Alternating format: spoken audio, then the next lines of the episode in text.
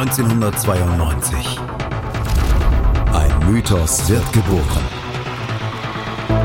Na Bravo. Der offizielle Bravo Hits Podcast auf meinmusikpodcast.de. Viel Spaß auf der Reise mit Jenny Wu und Andreas Thies.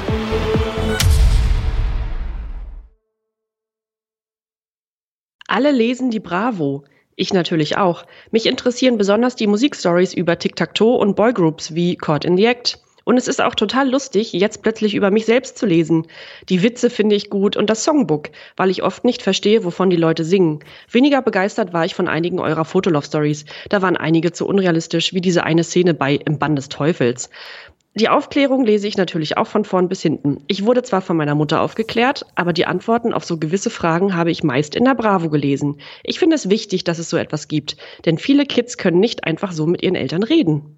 Herzlich willkommen zu einer neuen Ausgabe von Na Bravo hier auf mein Musikpodcast.de, dem offiziellen Bravo Hits Podcast. Wir können es endlich verkünden. Eigentlich bräuchten wir einen Tusch. Hallo Jenny.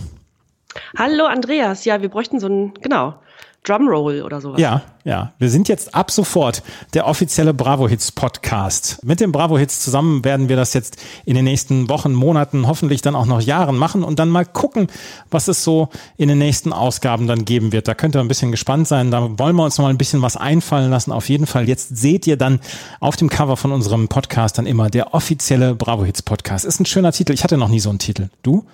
Nee, überhaupt nicht. Und hätte ich das der zehnjährigen Jenny und dem 18-jährigen Andreas damals gesagt, ja. dass wir irgendwann mal zu den Bravo Hits, die wir ja auch besaßen damals, den Podcast machen, das ist schon klasse. Ja, das ist auch klasse. Was du gerade eben vorgelesen hast, war äh, ein Interview, eine quasi Home Story mit Blümchen.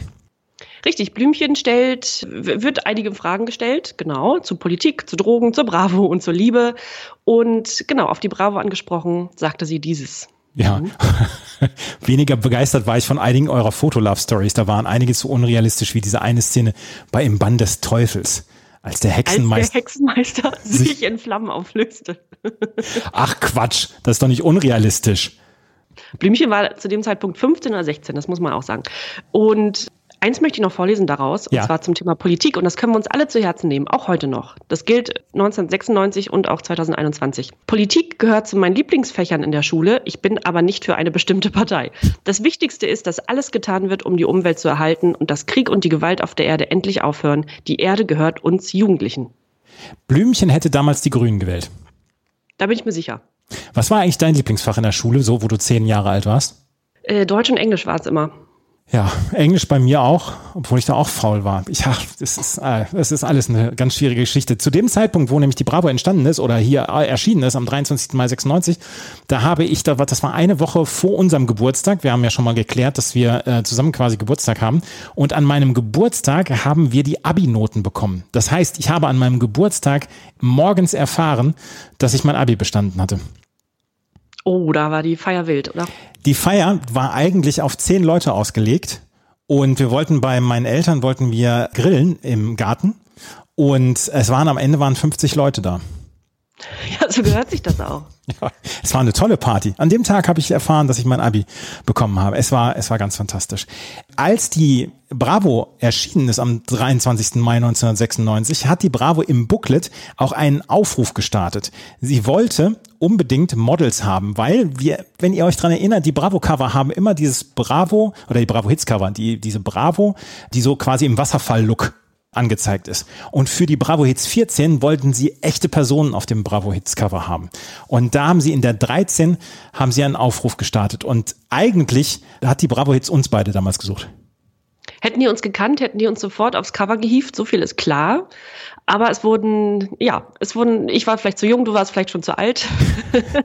es wurden Models gesucht, richtig, für das äh, Plattencover, für das Cover der Bravo Hits 14, die wir dann also demnächst besprechen werden. Ja, jetzt schlägt's 13 Models gesucht. Jetzt geht's zur Sache. Wir suchen Leute für eines der nächsten Bravo Hits Cover. Du bist jung, siehst gut aus, trägst gern witzige Klamotten, dann melde dich bei uns. Acht Boys and Girls werden ausgewählt. Du erlebst eine Fotosession mit und bist bei den Dreharbeiten zum TV-Spot dabei. Das ist deine Chance, Cover und Videostar zu werden. Du bist jung, siehst gut aus, trägst gern witzige Klamotten. Ja, viel mehr muss das wohl nicht sein. Nee, das ist, das ist meine Beschreibung. Das ist so habe ich damals ausgesehen. ich habe auch witzige Klamotten getragen. Ich weiß nicht, ob das so witzig war im, im Kontext von Bravo Hits, aber naja. Bestimmt, bestimmt sehr weite Hosen und coole Cappies. Ja. Also nix wie los mit deiner Bewerbung. Schick bis zum 20. Juni 96 zwei aussagekräftige Fotos, am besten ein Porträtbild und ein Foto, auf dem du ganz zu sehen bist, an. Und dann eine Hamburger Adresse. Ja, eine Agentur, die es wohl nicht mehr gibt. Und illustriert ist das Ganze, oder genau, also umringt ist, diese, ist dieser sehr bunte Aufruf im Cover, im Booklet der Bravo Hits äh, mit einem Teddybären, einer Sonnenblume, äh, einem Smiley, einem Propellerhut und einem Hund. Das ist niedlich, oder? Ja, es ist niedlich. Haben sie vielleicht so ein bisschen aus Word Art rausgenommen, oder? ja. Das waren die Anfänge. Ja, es war der Propellerhut von Carlson vom Dach. Ja, also, in der Bravo Hits 13 wurden Models gesucht und in der Bravo Hits 14 auf dem Cover werden wir dann über die äh, Menschen sprechen, die damals das, das Cover damals bereichert haben. Wenn ihr diesen Podcast hört und ihr wart eine von diesen Personen, die damals auf dem Cover waren, meldet euch bei uns. Hier kommt Bravo, ist unser Instagram-Account. Wir müssen mit euch sprechen. Das wäre so klasse. Das ja. würde ich mir wirklich sehr, sehr wünschen. Ich habe mir in der Geschichte unseres Podcasts noch nie so sehr was gewünscht, wie eines dieser Models kennenzulernen. Ja, absolut. Also, wenn ihr, wenn ihr damals dabei wart und ähm, ja, zeigt es uns und sprecht mit uns darüber. Das wäre super. Blümchen hat eben auch die Foto-Love Stories angesprochen. Die Foto-Love Stories, ich habe sie äh, tatsächlich jetzt so im Nachhinein, denke ich, da ist sehr viel Nostalgie dabei und da freut man sich über so manche Fotos und über so manche Geschichten. Damals habe ich die gar nicht so richtig mir angeschaut. Warst du äh, Foto-Love Story-Fan? Total. Es gab so drei, vier Seiten in der Bravo, wo, ich, wo man sofort hingeblättert hat. Also man hat die nicht von vorne bis hinten gelesen, sondern gab so drei, vier Highlights. Und unter anderem die Fotolove Stories. Genau, das waren ja auch folgende. Also es gab ja auch welche, die über vier, fünf Ausgaben gingen. Und da wollte man ja wissen, was dann ja. passiert. Es war natürlich, man wusste auch damals schon, das ist doof gemacht und das sind keine echten Geschichten und so weiter. Aber irgendwie war es dann doch nett und für die Zeit ganz okay gemacht. Es war alles so ein bisschen überzeichnet, hatte ich immer das Gefühl. Total. Es wurde vor allem, das finde ich, also das, das habe ich damals nie so gesehen, das sehe ich heute mit Abstand, wenn ich mir das mal so angucke. Ich habe ja ein paar Ausgaben da. Äh, ziemlich brutal teilweise. Irgendwann müssen wir das nochmal mit verschiedenen Rollen vorlesen. Mal gucken, in welchem Zusammenhang und in welchem, in welchem Setting wir das machen. Aber irgendwann müssen wir das nochmal dann vorlesen. Was die ähm, Bravo allerdings damals auch hatte, das waren die, das war die Witze-Seite. Und du hast mir Witze-Seiten zugeschickt und hast gesagt, lass uns damit doch mal was machen. Und ich habe, ich habe einen sehr einfachen Humor. Ich möchte das äh, ganz gerne sagen. Und ich habe mich über manche Witze wirklich weggeschmissen. Und wir wollen so zwei, drei Witze wollen wir vorlesen. Und ich habe zu dir gesagt, bitte lies mir Witze vor, die ich vorher noch nicht gesehen habe. Also nicht welche, die, die du mir geschickt hast, sondern welche, die ich noch nicht gesehen habe. Ich, ich möchte, also ich, wie gesagt, ich bin ein Mann einfachen Humors. Gib's mir. Das ist vielleicht auch gar nicht so schlecht, dass du es nochmal betonst, denn das Niveau ist recht weit unten. Es ist wirklich weit unten. Und einige Witze, und das sagtest du auch vorher schon, die darf man nicht mehr vorlesen. Nee. Fürchterlich. Mhm. Wirklich nicht mehr, nicht mehr okay. Aber es gibt einen Witz, den, den, den habe ich jetzt nicht hier vorliegen und nicht in der außer Bravo rausgelesen, aber und das ist eine wahre Geschichte. Der erste Witz, den ich auswendig konnte als Kind und ihn damals nicht verstanden habe, ist aus der Bravo. Den habe ich in der Bravo gelesen und weiß noch genau, ich war äh, mit dem Boot mit meinen Großeltern und deren Freunden äh, irgendwo lag ich am Ufer, irgendwo, es war abends, Lagerfeuer und es wurden sich Witze erzählt. Und da habe ich den erzählt. Das weiß ich noch genau, da muss ich vielleicht elf oder so sein. Da habe ich diesen Witz erzählt und ich habe ihn selber nicht verstanden. Und alle fingen an zu lachen. Ich habe gedacht, der wird ja wohl witzig sein. Und zwar geht der so, ganz kurz nur. Wie heißt der Mutterkuchen bei Nonnen? Christstollen. Ja. Ja. Ja. Das ist der erste Witz, den ich auswendig konnte und habe den nicht verstanden. Und ich weiß, ich weiß bis heute, dass ich den aus der Bravo hatte. Das war meine Nummer eins. Der das kam nicht gut bei dir. Der kam nicht gut an. Doch, der war, der war ganz hervorragend. Ich habe einen sehr, sehr süßen Witz hier. Den möchte ich vorlesen. 4000 Ameisen wollen einen Elefanten killen. Der schüttelt sich einmal und 2000 Insekten fallen herunter. Er schüttelt sich noch einmal und 1999 Ameisen sausen abwärts. Da rufen 3099, 999 Ameisen im Chor. Los, Hugo, wirke ihn. Das ist ein süßer Witz. Okay, der ist wirklich nicht schlecht. Der ist auch harmlos. Ja, ist er, ja. Und, ja. und Witze mit Tieren und so, das, das, das geht immer. Das stimmt, das geht immer. Und ähm, ja, ich habe auch noch einen für dich, der ist auch harmlos. An der Ecke steht ein Mann und bittet um Geld, damit er zu seiner Familie kann. Eine Frau gibt ihm 10 Mark und fragt, wo ist denn Ihre Familie? Da, im Kino. Ja, es ist, ja. Ja, ja, ja. Naja. Ähm, wo hast du denn die Brosche her? wird Susi von ihren Mitschülerinnen bestürmt. Ach, die habe ich von einem amerikanischen Milliardär. Was? Wie heißt denn der? Woolworth. Ui. Ui. Damals war Woolworth noch eine Nummer, ne? Ja, Heute kennt das ja kaum einer mehr. So, ein zum Abschluss noch, ja. ja, bitte. Ich stamme aus einer alten, traditionsreichen Familie, sagt Inga stolz zu ihrer Freundin. Mein Onkel hat eine Uhr, die stammt von Friedrich dem Großen. Erwidert die Freundin schnippisch. So? Das ist doch gar nichts. Mein Vater hat einen Adamsapfel. Ah. Ja, weil Adam ist ja, war ja noch früher. Naja, Ja. naja. Einen habe ich jetzt auch noch, den habe ich auch nicht verstanden und da hoffe ich, dass du mir das äh, erklären kannst. Mein Fräulein, kennen Sie Ibsen? Nein, wie geht denn das? Ah, gut, das ist, also sie denkt, das ist ein Tu-Wort, Ah, Ibsen, ja. Ja. Was ist gemeint? der Schriftsteller. Und ich kenne so. den in einer, in einer anderen Variation und den fand ich eigentlich ganz lustig. Das war so, so mehr so ein intellektuellen Gag. Entschuldigen Sie, kennen Sie Ibsen? Nee, ich fand die Gimmicks immer blöd und das Känguru hat mich auch genervt. Ah, siehst du, das wäre jetzt genau, ja. Das wäre auch meine Assoziation gewesen, die erste. Ja. Oh, der, Ja, der ist nicht schlecht, aber für die Bravo eigentlich gar nicht geeignet. Nee, einen, einen habe ich noch, einen habe ich noch, weil er so gut passt zu dem, der ihn eingeschickt hat. Was sind die sichtbaren Zeichen beim Abendmahl? fragt der Religionslehrer. Brot und Wein. Richtig. Und was sind die sichtbaren Zeichen bei der Taufe? Kaffee und Kuchen. und die hat nämlich jemand, der Robert aus Paderborn hat den Witz eingeschickt. Und Paderborn ist ja nun wirklich sehr, sehr katholisch. Und ähm, das passt sehr gut. Wenn ihr früher einen Witz eingeschickt habt, dann habt ihr, wenn der abgedruckt wurde, 20 Mark bekommen. Das war viel Geld. Das war viel Geld. Damals. Und auf so einer Seite waren ja 20 Witze oder was? Ja. So, Also ein paar, paar Cartoons waren auch noch mit dabei, die ich auch nicht verstanden habe. Luke und Lisa war fürchterlich. War nicht gut. Ja, nee, ne? Das war nicht, das war nicht lustig. Nee, gar nicht. Nee. Der 23. Mai 96 war übrigens auch der Tag, äh, da habe ich bei chroniknet.de habe ich da mal nachgeschaut. Hauptmann Lee Chul-soo flieht als erster nordkoreanischer Pilot seit 1983 in den Süden des Landes. Das war am 23. Mai 96 und einen Tag vorher am 22. sechs- Mai 96 war Nelson Mandela im Deutschen Bundestag zu Gast plus Juventus Turin hat damals den Europapokal der Landesmeister gegen Titelverteidiger Ajax Amsterdam gewonnen. Das waren die Daten rund um den 22. und 23. Mai 1996. Was hat denn die Bravo damals zu bieten gehabt? Ich habe Ausgaben, also ich habe jetzt gar nicht mal in den Mai geguckt, sondern in den April und Mai, also so die Ausgaben davor. Ja. Und weil ich die, weil ich die vor Ort habe, und es ist ja immer schöner, da drin rumzublättern. Also da gibt es tatsächlich eine, eine fortlaufende Bravo Fotolove Story und dazu komme ich später, weil wir dazu nämlich auch einen Titel auf der Bravo Hits haben. Ähm, es gab vor allem sehr viele Aufkleber für Tassen. Star-Tassen war das große Thema äh, bei den Gimmicks, also von Paddy Kelly und John Bon Jovi und Bed and Breakfast und überhaupt Bed and Breakfast. Es war wieder oder jetzt die ganz große Zeit der Boybands. Äh, auf beiden Ausgaben, die ich hier habe, sind die Backstreet Boys drauf und äh, Bed and Breakfast Caught in the Act und so weiter. East 17 auch immer noch waren riesige Themen. Ich habe ich hab schon wieder nachgeguckt, hier auch bei den ganzen Titelbildern 1996. Heike Markatsch war mal drauf und Mariah Carey war auch mal drauf. Das waren so bis das erste halbe Jahr die einzigen Frauen. Caught in the Act, Backstreet Boys, Kelly Family, Take That war da noch. Im April 96 waren sie noch auf dem Cover und Anfang Juni war dann zum Beispiel auch mal John Bon Jovi drauf Ja, auf dem Cover. Aber ansonsten fast nur die Boybands. nur Boybands. Äh, Take That wurden natürlich auch noch mal richtig ausgeschlachtet, das ist klar. Äh, ja, aber wirklich sehr männerlastig. Auf dem Cover von der Bravo am 23. Mai 96, als die Bravo Hits 13 rauskam, war Caught in the Act 24 Stunden hautnah, die Titelstory. Dann waren vier, vier Autogrammkarten von den Ärzten, von Blümchen, von Barbie, ich glaube Kelly, ne? Und von Oasis dabei.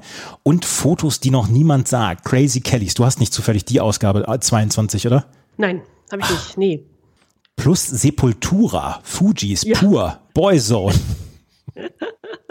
Herrlich. Ist ja auch, ist ja auch Wilder wieder, Mix. ja, ist ja auch wieder alles abgedeckt. Ne? Barbie Kelly und Oasis als Poster ist natürlich, wenn man die nebeneinander hängen hatte, dann hatte man auch eine ganze Bandbreite abgedeckt. Das ganze Spektrum 1996 war abgedeckt zwischen Barbie Kelly und Oasis. Oasis, über die wir ja auch schon gesprochen haben mit der Wonderwall. Und wir haben auf der Bravo Hits 13, die wir jetzt gleich besprechen werden, eine ganze Menge an, wir müssen darüber sprechen, wir haben wieder Superhits dabei, oder? Also wenn man so als erstes drauf guckt, der erste Blick, der ist nicht schlecht. Ja, und da wir mit dem Wort ja auch einigermaßen vorsichtig umgehen mit Superhits, ne? Also ich, wir mussten uns ja auch schon gegenseitig mal ausbremsen. In dem Fall kann man sagen, das stimmt schon. Das stimmt schon. Wir fangen nämlich gleich mit einem Superhit an. Und darüber sprechen wir gleich hier über die CD 1 der Bravo Hits 13, die am 23. Mai 1996 erschienen ist. Und äh, wir fangen gleich mit dem Superhit an. Ach, ich freue mich jetzt schon drauf. Das gleich alles hier bei Na Bravo, dem offiziellen Bravo Hits Podcast hier auf meinmusikpodcast.de es geht noch nicht zu 100% über die Lippen, der offizielle Bravo Hits Podcast, aber das kriegen wir auch noch hin. Bravo Hits 13, 1996 kam sie raus. Ich habe mein Abi gerade gemacht. Du bist jetzt schon, du bist jetzt schon zweistellig. Zehn Jahre bist du jetzt schon alt. ja, fast ja? schon mündig. Ja, fast, fast schon mündig. Wir haben auf der Bravo Hits 13 auf der ersten CD einen der 90er Superhits und der ist bis heute ein Riesen-Ohrwurm geblieben und den hören wir uns jetzt an.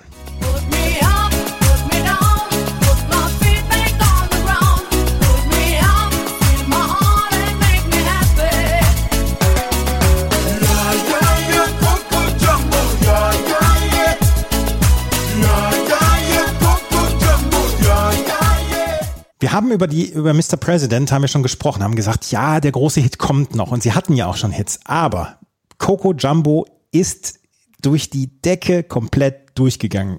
Ende März 1996 veröffentlicht worden und ist wirklich komplett durch die Decke gegangen. Von Lazy D gerappt, T7 und Lady Dani waren die anderen beiden Mitglieder dieser Combo von Mr. President und äh, die beiden Strophen wurden von Lazy D gerappt und die, der Refrain bzw. die Bridge ist von T7 gesungen worden und äh, wurde von Kai Mattisen und Rainer Gaffrey damals produziert und äh, die Panflötenmelodie war so ein bisschen ja das Charakteristikum dieses Songs plus halt dieses Ayaya Coco Jumbo bis heute, wenn das irgendjemand ansummt oder so, ist sofort der Ohrwurm da, oder? Ja, sowieso. Das, äh, man hört es ja auch immer noch mal. Und ich finde auch diese prägnante Stimme von T7, ne, glaube ich, ja. die, die Sängerin, die ist einem bis heute im Ohr. Es gab ja sehr viele dieser Bands, die ähnliche Musik gemacht haben, aber die hatte schon eine sehr fantastische Stimme. Also ne, für das Genre fand ich, schon, fand ich schon gut. Ja, eine sehr markante Stimme, also sehr, sehr prägnant war diese Stimme. 1997 bei der Echo-Verleihung hat äh, Coco Jumbo den Preis Dance-Single des Jahres national gewonnen. Und wenn man sich das anguckt, was sie alles für Charts-Hit hatten. In Österreich die 1, 19 Wochen in den Charts. In der Schweiz auf der 1, 26 Wochen in den Charts. In Großbritannien auf Platz 8 in den Charts. Aber in Deutschland nie auf Platz 1 gewesen. Höchste, höchste Platzierung war die Nummer 2. Es war immer ein Song dabei, der, ja, der stärker war, beziehungsweise der die 1 okkupiert hat. Coco Jumbo war nie die Nummer 1 in Deutschland. Hätte ich jetzt fast drauf gewettet, aber gut, ja. Dass das die Nummer eins war, ne? Ja. Ja, aber äh, im März kam sie raus. Da war noch Fool's Garden Lemon Tree Nummer eins. Danach, über den Song sprechen wir nachher noch, Robert Miles mit Children. Dann Michael Jackson, They Don't Care About Us.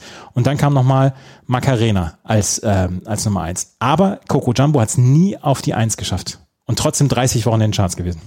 Das war auch starke Konkurrenz. Ja. Und jetzt lese ich nochmal vor, was sie für, für Schallplatten abgeräumt haben. In Deutschland über 500.000 Platten Platin, Australien Platin, Dänemark goldene Schallplatte, Neuseeland Gold. In Neuseeland hat man damals Gold für 7.500 verkaufte Schallplatten bekommen. Da gibt's nicht so viele Einwohner, ne? Österreich Gold, Schweden Gold, Schweiz Gold, Vereinigtes Königreich Silber. Coco Jumbo von Mr. President auf der 1, auf der Bravo Hits 13. In Island ist es auf Platz 24 in den Charts gewesen. Selbst in Ungarn war es Nummer 1. Aber Gold in Neuseeland und nicht mal Platz 1 in Deutschland ist schon irgendwie seltsam. Das ist wirklich seltsam. Ich habe damit ganz fest gerechnet, dass dieser Song mal Nummer 1 der, äh, der deutschen Charts war. War er nicht. Auf der 2, Fun Factory, gute alte Freunde von uns jetzt schon. Don't Go Away. Und es war ein Song, der sich sehr, sehr anhörte nach All That She Wants von Ace of Base. Äh, 1996 dann ja auch erschienen und er war auf Platz 31 in Österreich, Platz 37 in Deutschland und in den UK Single Charts nur auf Platz 183. Dafür in Spanien ist er gut abgegangen, auf Platz 6 gewesen. Auf der 3 ist Blümchen und Blümchen hat ähm, einen ihrer Folgehits gehabt und das war Piep Piep kleiner Satellit.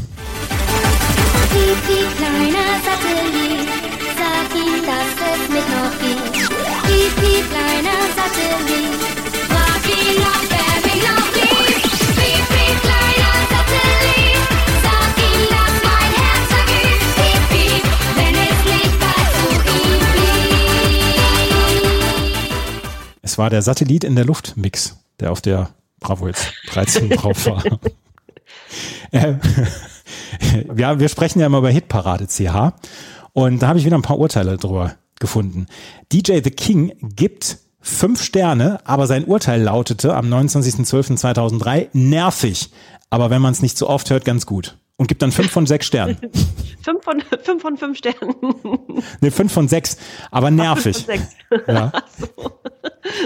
Dafür war der User Stetz war sehr viel kritischer. Zwei Sterne nur gegeben. Nerviger NDW-Nachzügler. Abgesehen von der netten Refrain-Melodie hat der Song heute für mich nichts mehr zu bieten. Schwach schwach. War der auch von Paso Doble nee. geschrieben oder komponiert? Die haben ja auch einiges für Blümchen dann noch gemacht. Nee, in diesem Fall nicht. Auf Platz 9 in den deutschen Charts, 14 Wochen lang. 14 auf Platz äh, in Österreich, 11 Wochen und in der Schweiz nochmal 10 Wochen in den Charts, 25. März 96 erschienen auf der Bravo Hits äh, 13. Auf der 4 eine Melodie, die wir alle kennen, aber interpretiert von Stefan Raab. Das Licht, wie kommt die Wurst in die Pelle und wo kommt die Pelle her? Und warum mag die kleine Maus den Elefanten so sehr? Die Antwort bekommst du direkt zu dir nach Haus. Mach die Glotze an, denn hier kommt die Maus. Hier kommt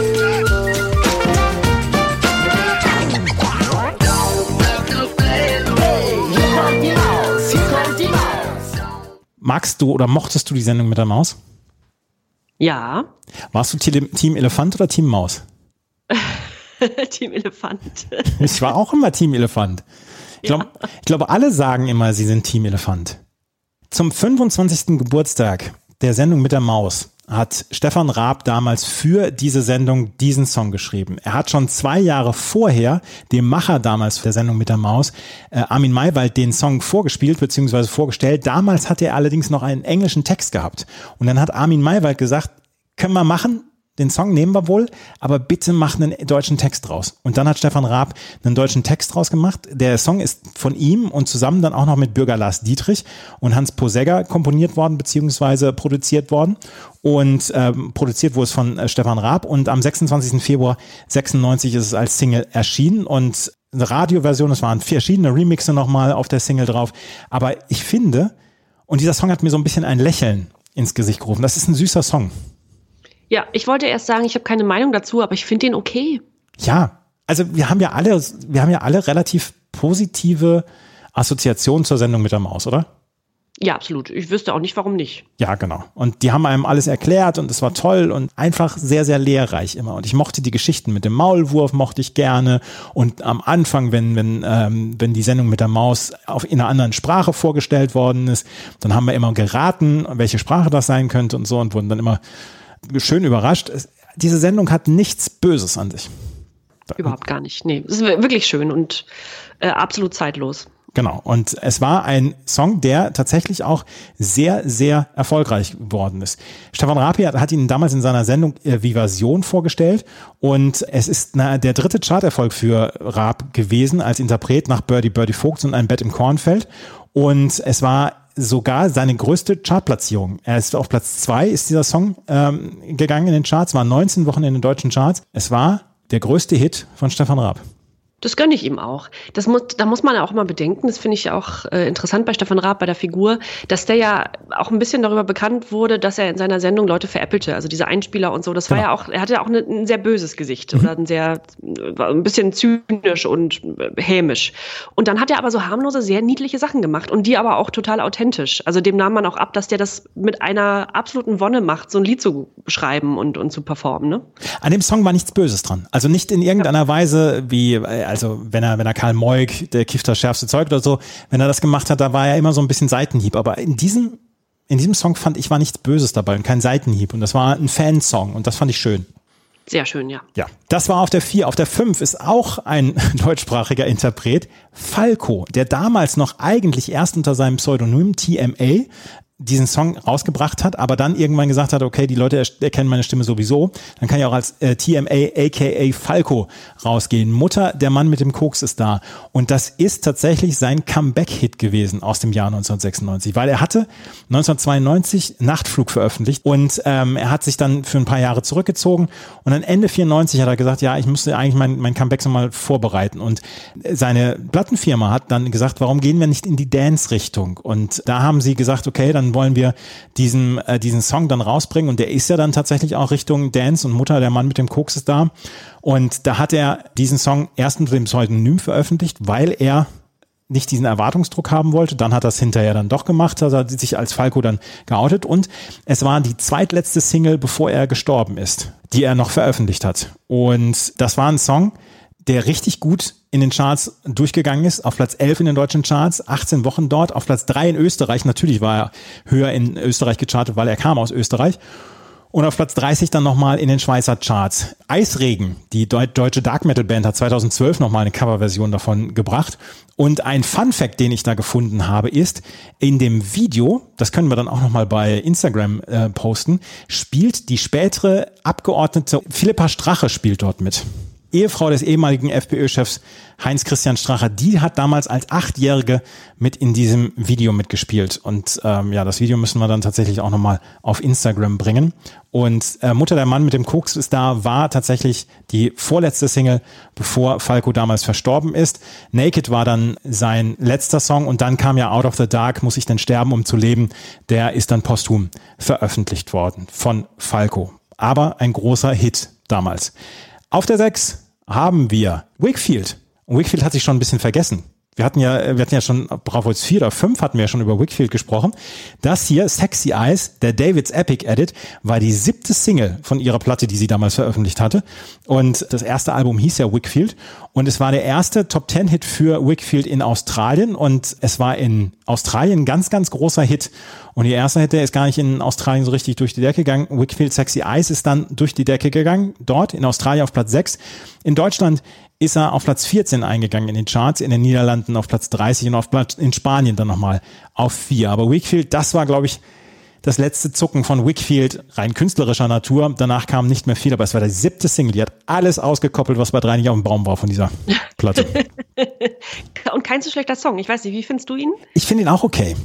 Ja, ne? ja. okay. Und sie wirkt, es ist nicht mehr so, äh, die ist nicht mehr so flippig und, und aufgeregt, sondern es wirkt schon ein bisschen gesetzter und auch im Video sieht sie schon ja, ein bisschen, äh, ein bisschen älter. Also nicht mehr dieses äh, Zöpfchen und kurzer Rock und rumhüpfen, sondern schon, also sie wandert da durch eine, ich glaube, süditalienische Stadt oder sowas. Das ist nett, das ist okay anzusehen und es ist ein guter Song. Ja, ist es. Wie gesagt, die siebte Single damals gewesen von ihrer Platte. Das war, glaube ich, das letzte Mal, dass wir Weekfield hier auch auf dem Bravo Hits erleben. Auf der sieben ist Dune mit Hand in Hand. Dune hatten wir jetzt auch schon von Verena von Strenge gesungen worden damals und es war ein tatsächlich Hit in Europa. In den Niederlanden ist auf Platz sieben gekommen, in Deutschland dann auf Platz zehn und in Österreich auf Platz 39, in Schottland noch in die Charts gegangen auf Platz 86. Dune wird uns auch noch so ein bisschen verfolgen in den nächsten Folgen. Da werden wir sicherlich noch einige Songs davon haben. Den nächsten Song, den möchte ich mal wieder anspielen, denn er ist von Das Modul. Die hatten wir beim letzten Mal nämlich auch schon. Frühlingsgefühle, Frühlingsgefühle, Frühlingsgefühle, Frühlingsgefühle, Frühlingsgefühle, Frühlingsgefühle, Mein Herz explodiert, mein System ist irritiert. Frühlingsgefühle sind programmiert. Ein Platz für dein Herz ist schon reserviert. Das ist ein bisschen wie ein Vulkanausbruch. Ist ein Faustwegschmeißer jetzt schon wieder, oder? da muss man sich aber sehr schnell bewegen. Da muss man sich sehr schnell bewegen. Das ist doch wieder was für die Leute, die sich wirklich sehr schnell bewegen können, die auch sportlich was drauf haben. Das ist nichts für, für gesetztere Menschen. Nee, gar nicht. Nee. Also, nee, auch, also überhaupt nicht. Also wenn der Song in der Disco läuft, dann würde ich, würde ich Richtung Theke gehen, würde sagen, okay, den Song lasse ich mal aus. das, ist, das ist Sport. Ja, das, das ist Sport. Die Melodie äh, erinnerte an I Just Can't Wait von Mandy Smith, die damals damals einen veritablen Hit damit hatte. Und Mandy Smith war, die Älteren werden sich vielleicht erinnern, die hat mit 14 Jahren damals den, ich glaube, Bassisten von den Rolling Stones, Bill Wyman, geheiratet, zwei, am 2. Juni 1989. Bill Wyman ist dann irgendwann bei den Rolling Stones ausgeschieden, aber diese Ehe mit Mandy Smith, die damals zu dem Zeitpunkt 14 Jahre alt war, hat sehr, sehr viele Wellen geschlagen und das Modul Frühlingsgefühle, es war die vierte Single von, von das Modul. Erst war ja Computerliebe, das hatten wir hier schon, dann war Kleine Maus dabei, dann war 1100101 ähm, dabei, das noch gechartet ist und Frühlingsgefühle ist auf der äh, Platte drauf, Urlaub auf der MS-DOS. Das ist nicht schlecht.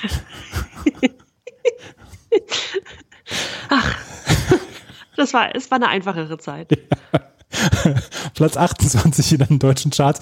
Ernsthaft, Plattentitel Urlaub auf der MS-DOS, darauf musste erstmal kommen. Super. Ach, herrlich. Auf der neuen haben wir den Music Instructor mit Dance. Den Music Instructor hatten wir hier schon ein paar Mal. Hatte Ende der 90er, hatte ein paar äh, Charterfolge. Hands in the Air war auf der Nee, Dance, Entschuldigung, war auf der 9 und ist hier auf Platz 38 in den deutschen Charts drauf gewesen. Acht Wochen müssen wir uns nicht länger mit beschäftigen. Den nächsten Song, den habe ich einfach so mit reingenommen, weil ich es kann.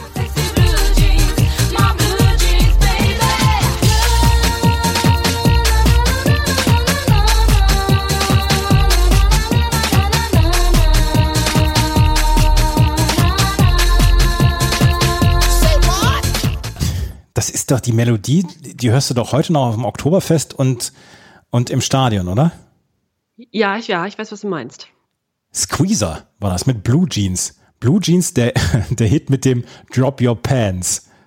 wurde von. Ja, schwierig. Äh, muss aber zugeben, damals mit 10 hat mich das Lied sehr angemacht im Sinne von, ich fand das irgendwie süß und habe dazu getanzt. Du warst wahrscheinlich schon zu cool dafür. Dafür war ich, dafür war ich deutlich zu cool. Aber wir haben beim letzten Mal über Scandi Randy gesprochen und Blue Jeans ist erfolgreicher gewesen als Scandi Randy. Das möchte ich hier nochmal in aller Deutlichkeit kundtun. Scandy Randy nur auf Platz 39 in deutschen Charts, Blue Jeans auf Platz 16 in den deutschen Charts und 17 Wochen insgesamt dort drin geblieben. Blue Jeans, das wollte ich einfach mal mit reinbringen. Einfach so mal als ein bisschen als Auflockerung hier. Zur allgemeinen Unterhaltung. Schön. Ja. Auf der 11 ein Song, ein, der erste Song, über den ich mich ein bisschen aufgeregt habe. Es gibt noch zwei, drei andere Songs, über die ich mich ein bisschen aufgeregt habe in dieser, auf dieser Bravo Hits. Century, Girl You Know It's True. Und da denkt man sich, hm, Girl You Know It's True. Ist das nicht ein Song? Ja, das ist er. Von Milli Vanilli. Und er hatte Ende der, 90, der 80er seine Bestätigung und seine Berechtigung. Und damals ist er Welthit gewesen. Girl You Know It's True ist von Century eine fast exakt gleiche Coverversion. Braucht kein Mensch. Braucht kein Mensch. Ich glaube, es wird zusätzlich noch gerappt oder sowas. Ansonsten fast identisch. Auch da habe ich nochmal bei unseren Kollegen aus der Schweiz nochmal nachgeguckt. Und da gab es auch die Urteile. Michael hat vier Sterne gegeben, weil er sagt, naja, weil es auf der Landschulwoche immer lief, gebe ich halt eine vier. Ja, muss man akzeptieren. Ja, der Joe gibt auch vier Sterne, sagt, steht der Milli Vanilli-Version in nichts nach und dann darunter ein Edit. Inzwischen sehe ich das ein bisschen anders, gelungen in den Mit-90er-Trend übersetzt, aber wenig innovativ, trotzdem noch gut. Den ersten Eintrag hat er betrunken geschrieben, beim zweiten war er nüchtern. ja. Kennen wir alle. Der, der, erste, der erste war direkt, als er nach Hause gekommen ist, nach dem 30. Geburtstag oder so. Hat er zweimal zu getanzt, hat der DJ zweimal aufgelegt, hat, boah, ey, ist das, ist das eine super Version. Ja. Und, und der Werner hat nämlich fünf Sterne gegeben. Die Idee, einen Song von Midi Vanilli zu covern, ist an und für sich ja schon krank. Doch wenn man es so gut macht wie in diesem Fall, dann ist das Ganze wieder legitim, gefällt mir richtig gut. Also. Mensch, Werner. Century hatten wir nämlich schon mal drüber gesprochen. Century war der, äh, war das zweite Projekt von dem früheren Snap-Rapper Turbo B. Und Girl You Know It's True war äh, dann eine Single und ist auf Platz 50 in den deutschen Charts gewesen. Zehn Wochen lang. Tja. Ja. Ja, aber Turbo B war gar nicht drauf auf dieser Single. Das ist nämlich von Trey D gerappt worden. Das war, glaube ich, das letzte Zucken von Century. Auf der 12 haben wir einen Song, den ich gerne vorstellen möchte, weil ich die Sängerin so toll fand.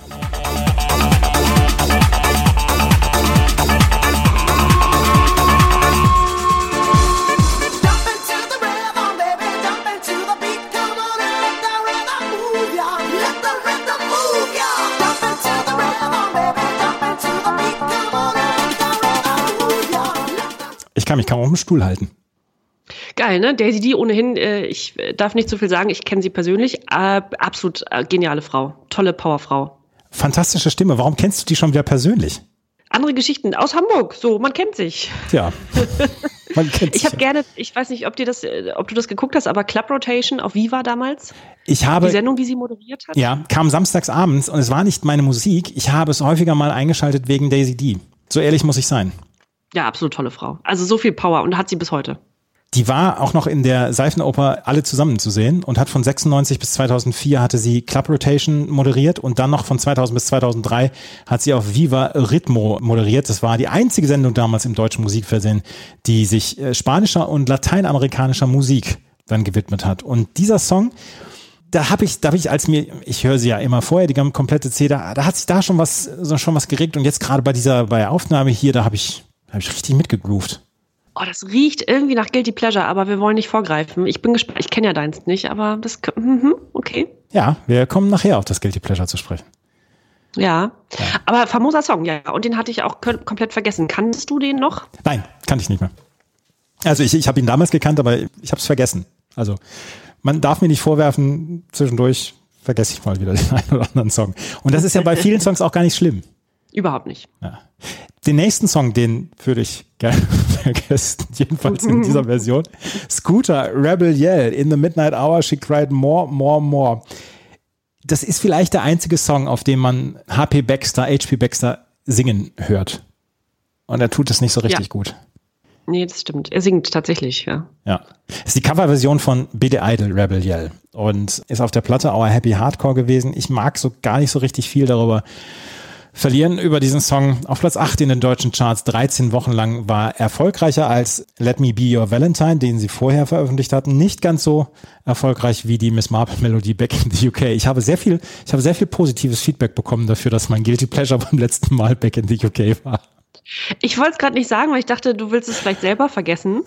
Aber äh, beim letzten Mal wurdest du so weich bei Scooter wegen dieser Miss Marple-Melodie. Ja. Und jetzt willst du am liebsten weiterskippen bei ja, Rebel. Jetzt werden die Zügel hier wieder angezogen. Ich, ich verlange einiges von Scooter.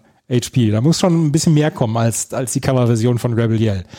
Die 14 ist DJ Hooligan, der auch unter Dahul bekannt war. Wir haben die Geschichte schon erzählt, wie er 1998 dann auch bei den Krawallen in Lens dabei gewesen soll, sein soll während der Welt Weltmeisterschaft. Aber er war ein DJ und äh, bürgerlich Frank Tomicek in Bottrop geboren.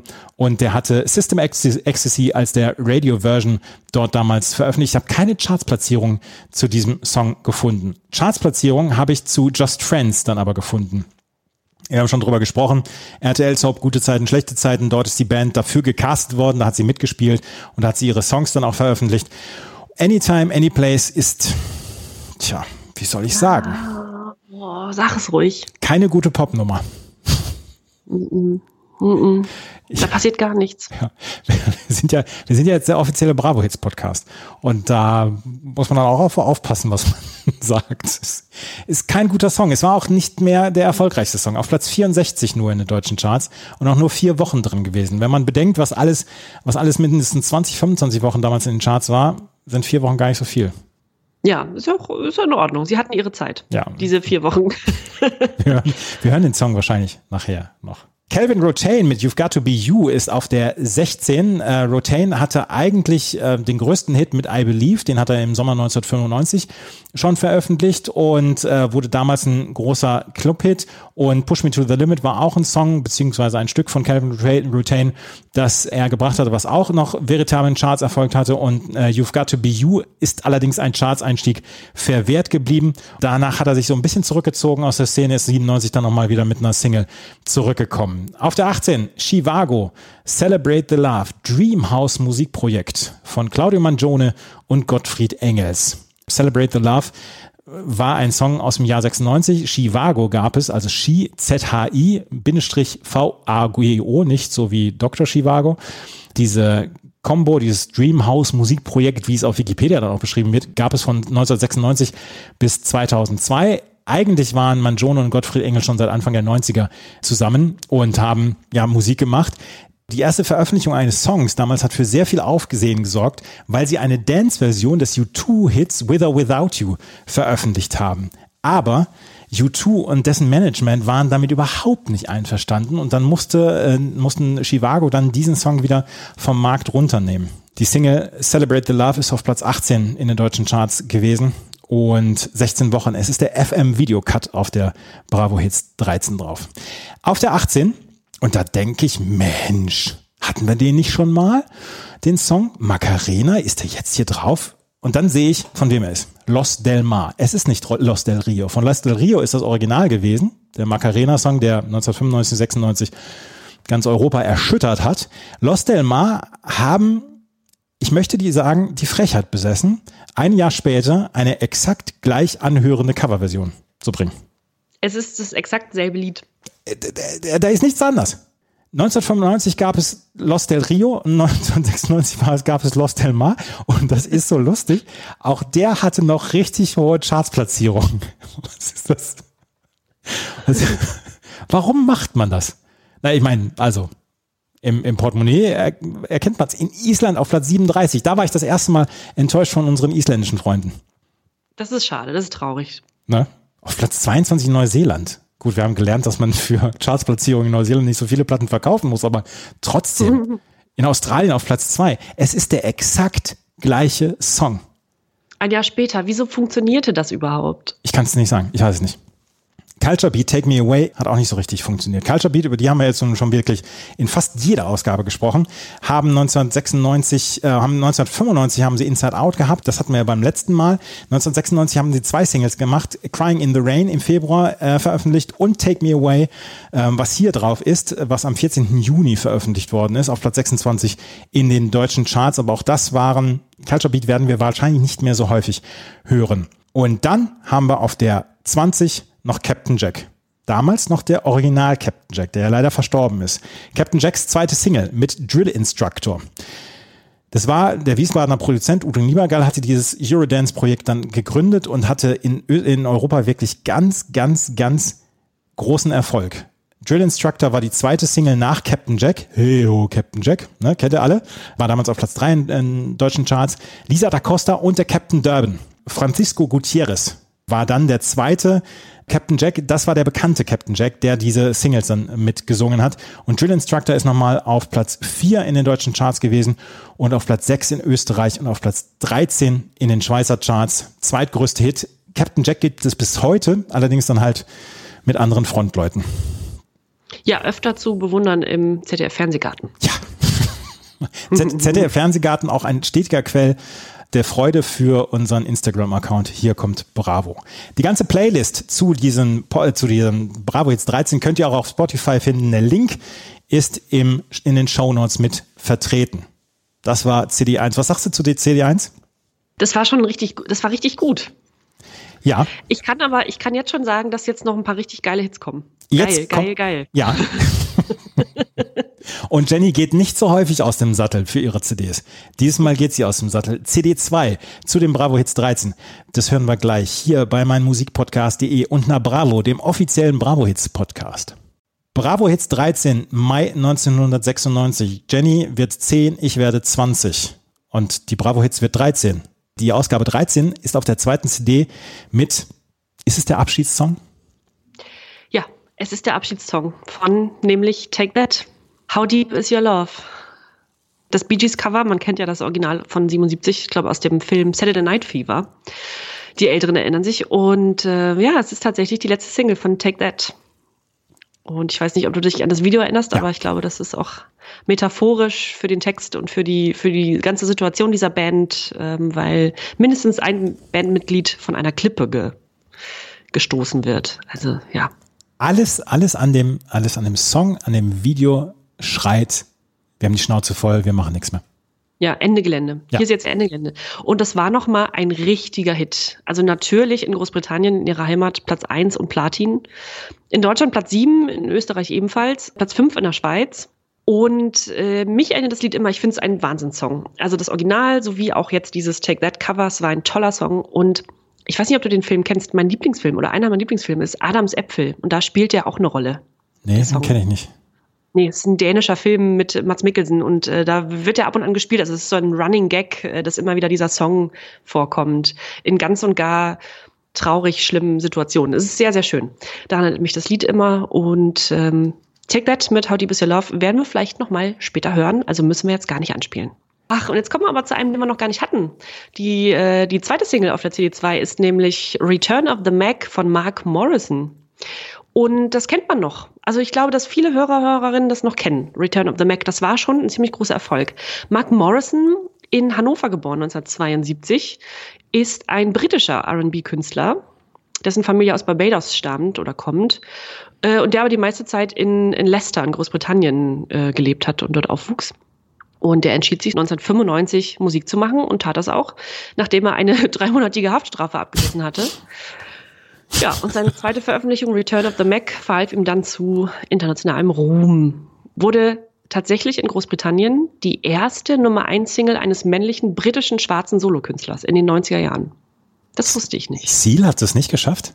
Weiß ich nicht. Hatte der in den 90ern Nummer Das müsste man mal nachschauen. Also das sagt mir jedenfalls Wikipedia. Ja, aber das, das ist erstaunlich. Ja, absolut, ja. Und dann ja ein äh, fast One-Hit-Wonder, ne? Ja.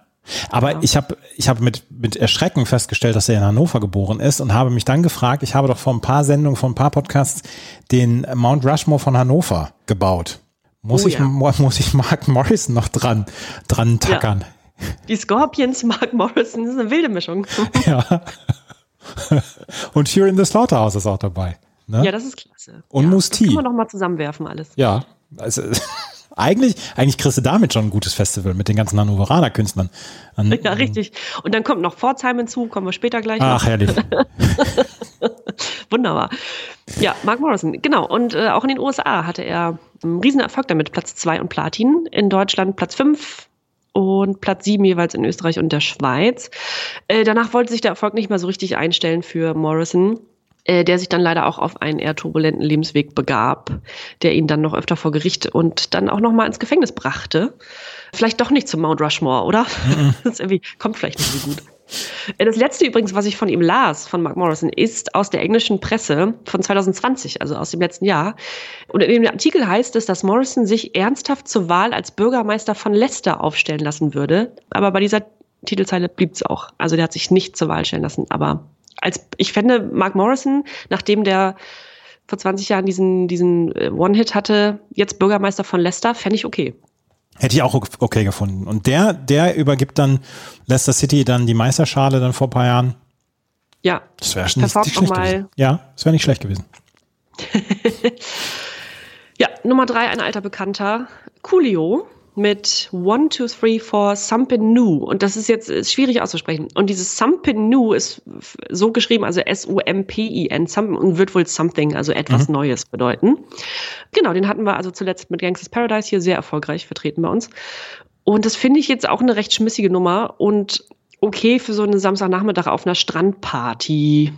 Es ist ein okayer Song. Wurde in den USA auch noch mit Platz 5 belohnt, immerhin. In UK mit Platz 13 und in Deutschland hat es nur zu Platz 39 gereicht. Coolio mit 1, 2, 3, 4, Something New. Aber bei mir hat sich da auch zum Beispiel was geregt, beziehungsweise hat mich äh, der, der, der Hintern hat sich ein bisschen bewegt. Und das war ja dann ja auch hier, vorher hat er diesen ganz ernsten Song gehabt und das war jetzt dann eher wieder so, wie gesagt, was du gesagt hast, für die, für die Strandparty und so. Eigentlich ganz cool. Das war die Clean Version hier auf der Bravo Hits dafür, dass es von einem Gangster-Rapper kommt. Genau. Ja. Ähm, jetzt kommen wir zur, zur ersten, ersten Hörprobe der CD2 und zwar zu einem Lied, das vermutlich jede und jeder schon einmal mitgesungen hat. Bitte mal anspielen. Uh, sie kommt auf dich zu. Na, Kleiner, hast du Bock auf Schweinerei? Ja klar, äh, nein, ich mein, ja, ja. Soll ich's wirklich machen oder lass es lieber sein? Jein.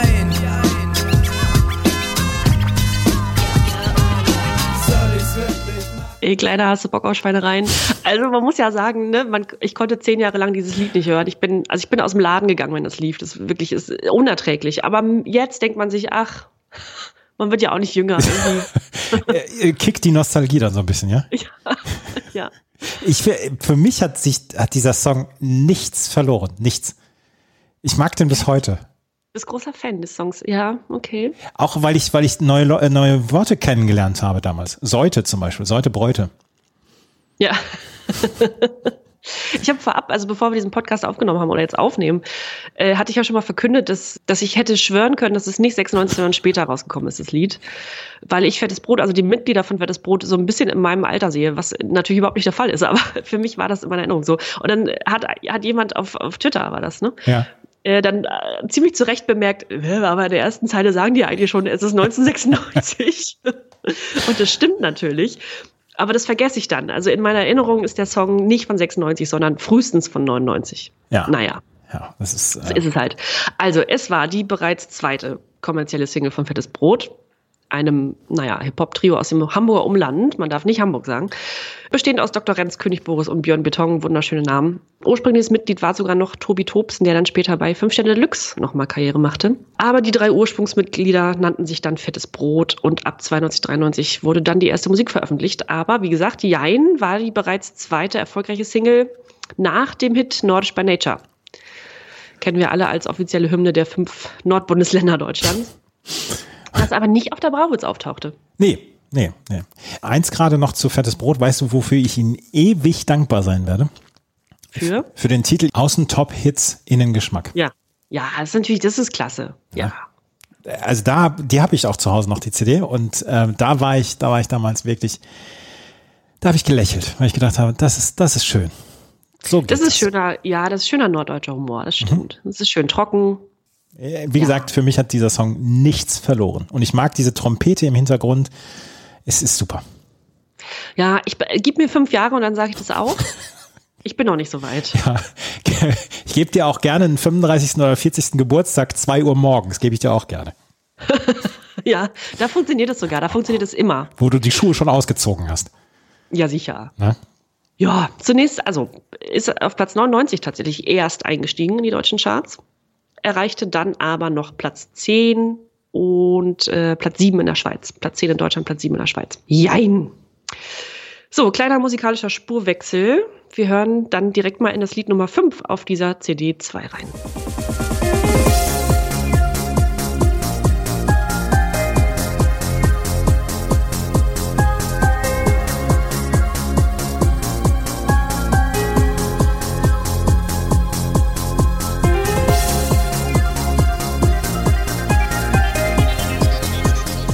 Totaler Hit.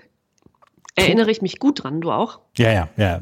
Totaler Hit. Ich, dieses Video fand ich dann aber eigentlich auch ganz cool. War das nicht mit diesem Kind, was aus dem Autofenster rausguckt und so? Ich, an das Video kann ich mich nicht erinnern. Das habe ich auch nicht gesehen jetzt. Ich kann mich an diesen Song erinnern und der hat mir nie so richtig was gegeben. Also ich, äh, er lief in jeder Disco, lief bei jeder von diesen Abi-Feiern, beziehungsweise auf den Feiern, wo ich damals war, lief der immer und die Leute sind komplett dazu abgegangen. Mich hat der relativ kalt gelassen damals. Ja, der war ja auch nicht richtig einzuordnen. Also das war ja kein schon gestandener DJ, der dann mal wieder einen Hit brachte, sondern man wusste nicht, ist der eigentlich, ist der akzeptiert in diesem, in diesem Genre? Ist das, ist das Trance? Ist das, was ist das überhaupt? Ne? Ähm, deswegen wusste man nicht so richtig. Also ein bisschen lahm ist er ja schon, aber jetzt auch wieder mit Abstand denke ich, naja, das war schon, der funktionierte damals schon sehr, sehr gut. Ja, damals war, war ein super Hit. Wie gesagt, mich hat der nie so richtig gekickt. Ja, Robert Miles, aber Robert Miles mit Children, genau, haben wir, glaube ich, erwähnt. Aber ich hätte zum Beispiel gedacht, Robert Miles, dass der so aus England äh, kommt. Also da hätte ich so gedacht, entweder ein Deutscher wieder, irgendwie aus dem Ruhrpott, der sich dann Robert Miles nennt, aber eigentlich weiß ich, Robert Neuweiler heißt oder sowas. Aber der ist Italiener gewesen, Entschuldigung. Der ist leider nicht mehr am Leben, aber der war Italiener. Roberto Concina nämlich. Stimmt gar nicht, Schweizer Staatsbürger, aber mit italienischen Eltern und lebte auch die meiste Zeit in Italien, aber dann auch in England, New York und kurzzeitig sogar in Berlin. Aber der äh, lebte damals in Italien, als er mit 17 die Schule abbrach, um Musik zu machen und dann als DJ arbeitete und ähm, schon sehr früh anfing, Musik zu produzieren. Und als der 96 dann Children veröffentlichte, war er 27 zu dem Zeitpunkt. Und es war sein erster und auch leider sein international größter und letzter Hit. Fünf Millionenfach verkauft. Platz eins in Italien, in Deutschland, in Österreich und der Schweiz. Platz zwei in Großbritannien. Außerdem Gold in Italien und Platin in Deutschland und der Schweiz. Doppelplatin in Großbritannien. Das ist schon irre. Da kann man nicht mehr so richtig meckern, ne? Da kann man auch Nee. nicht vorwerfen, er hat keinen Erfolg gehabt oder so. Nee, gar nicht. Also da, und das mit diesem einen, mit diesem einen Lied ohne weiten Vorlauf zu haben, ne? Also ohne davor schon mal auf dem Radar gewesen zu sein. Das ist schon ordentlich. Brit Award bekommen 1997 und den World Music Award. Also nicht schlecht. Liebe Hörerinnen und liebe Hörer, ihr hört den exakt gleichen Song auch auf der CD1 bei Chivago, Celebrate the Love. Ist der exakt gleiche Song. Wie du, wie du mir das jetzt madig machst, dass ich hier, ich habe jetzt einen Riesenhit oder den zweiten nach Fettes Brot Jein dabei und du machst mir das so super madig. Nein, ich mach dir, ich mach dir ja den Song nicht madig, ich mach dir den anderen Song madig. Aber den, Den, machst ja, ja. Den auf der CD1, ja. Den Ja. hören wir auch noch später. Ja. Also Robert Miles mit Children. Miles ist leider nur 47 Jahre alt geworden, ist vor vier Jahren verstorben. In der letzten Ausgabe mit Herzen in den Augen von Andreas besungen war die Band Everything But the Girl. Und hier hören wir mal wieder in ihren Nachfolger rein in Walking Wounded.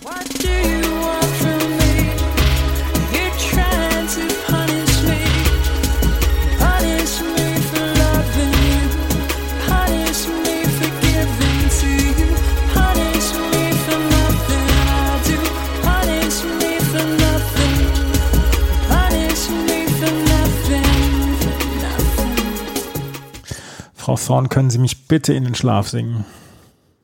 Ist das nicht der Wahnsinn? Dieser Text, ich muss einmal kurz äh, die Textzeile vorlesen.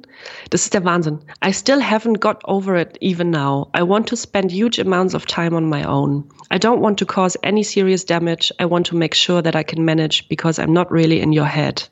Wahnsinnslied. Wahnsinnslied. Ja. Wahnsinnslied. Und, und diese Stimme von Tracy Thorn, ich habe mich beim letzten Mal schon in Lob, Lobesarien ergossen, aber das ist so toll. Die ist so toll, die Stimme. Das ist wirklich, wirklich schön. Es gibt, äh, das werde ich auch auf Instagram teilen, ein äh, Live-Auftritt bei Top of the Pops, genau, der wirklich sensationell schön ist, wo sie den performen. Ja. Ja. Ich kann mir vorstellen, dass wir das vielleicht nochmal hören, das Lied, weil wir jetzt beide da sehr, sehr äh, glücklich drüber sind, dass es hier auftaucht. Platz 6 in Großbritannien, Platz 41 in der Schweiz, in Deutschland zum Beispiel gar nicht gechartet, beziehungsweise habe ich keinen Chart-Eintrag gefunden. Ja, zu dem Zeitpunkt, als sie es veröffentlicht haben, war wahrscheinlich auch noch Missing in den deutschen Charts ganz oben und dann wollten die Ja. Leute nichts anderes hören. Ja, das kam sehr schnell hintereinander. Ja. Ja. Walking Wounded, also ähm, ja, verwundet herumlaufend äh, von Everything But the Girl. Was wir auf jeden Fall jetzt nochmal hören müssen, ist nicht weniger geil als der davor. Und zwar David Bowie mit einem, ja, mit einem Song, der von den Pet Shop Boys produziert wurde. So bye bye love. Yeah, bye bye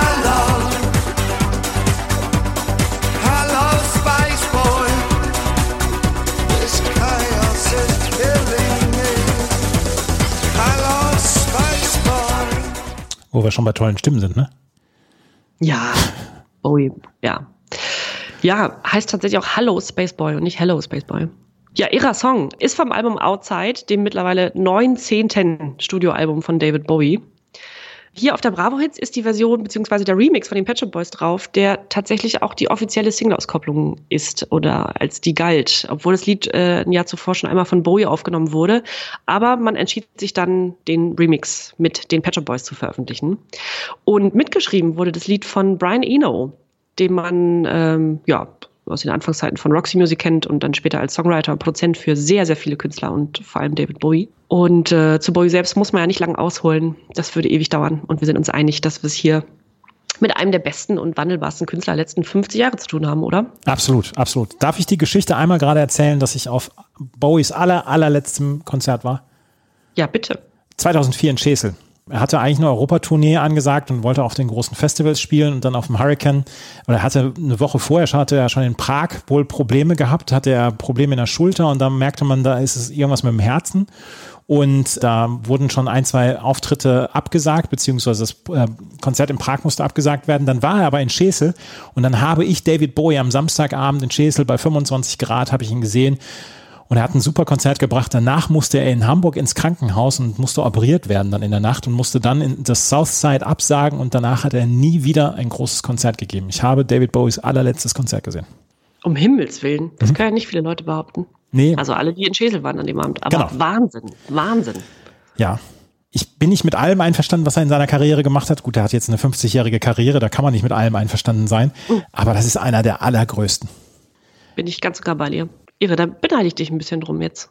Äh, David Bowie ist einer der Leute, einer der Legenden, die ich wenigstens live gesehen habe. Gott sei Dank.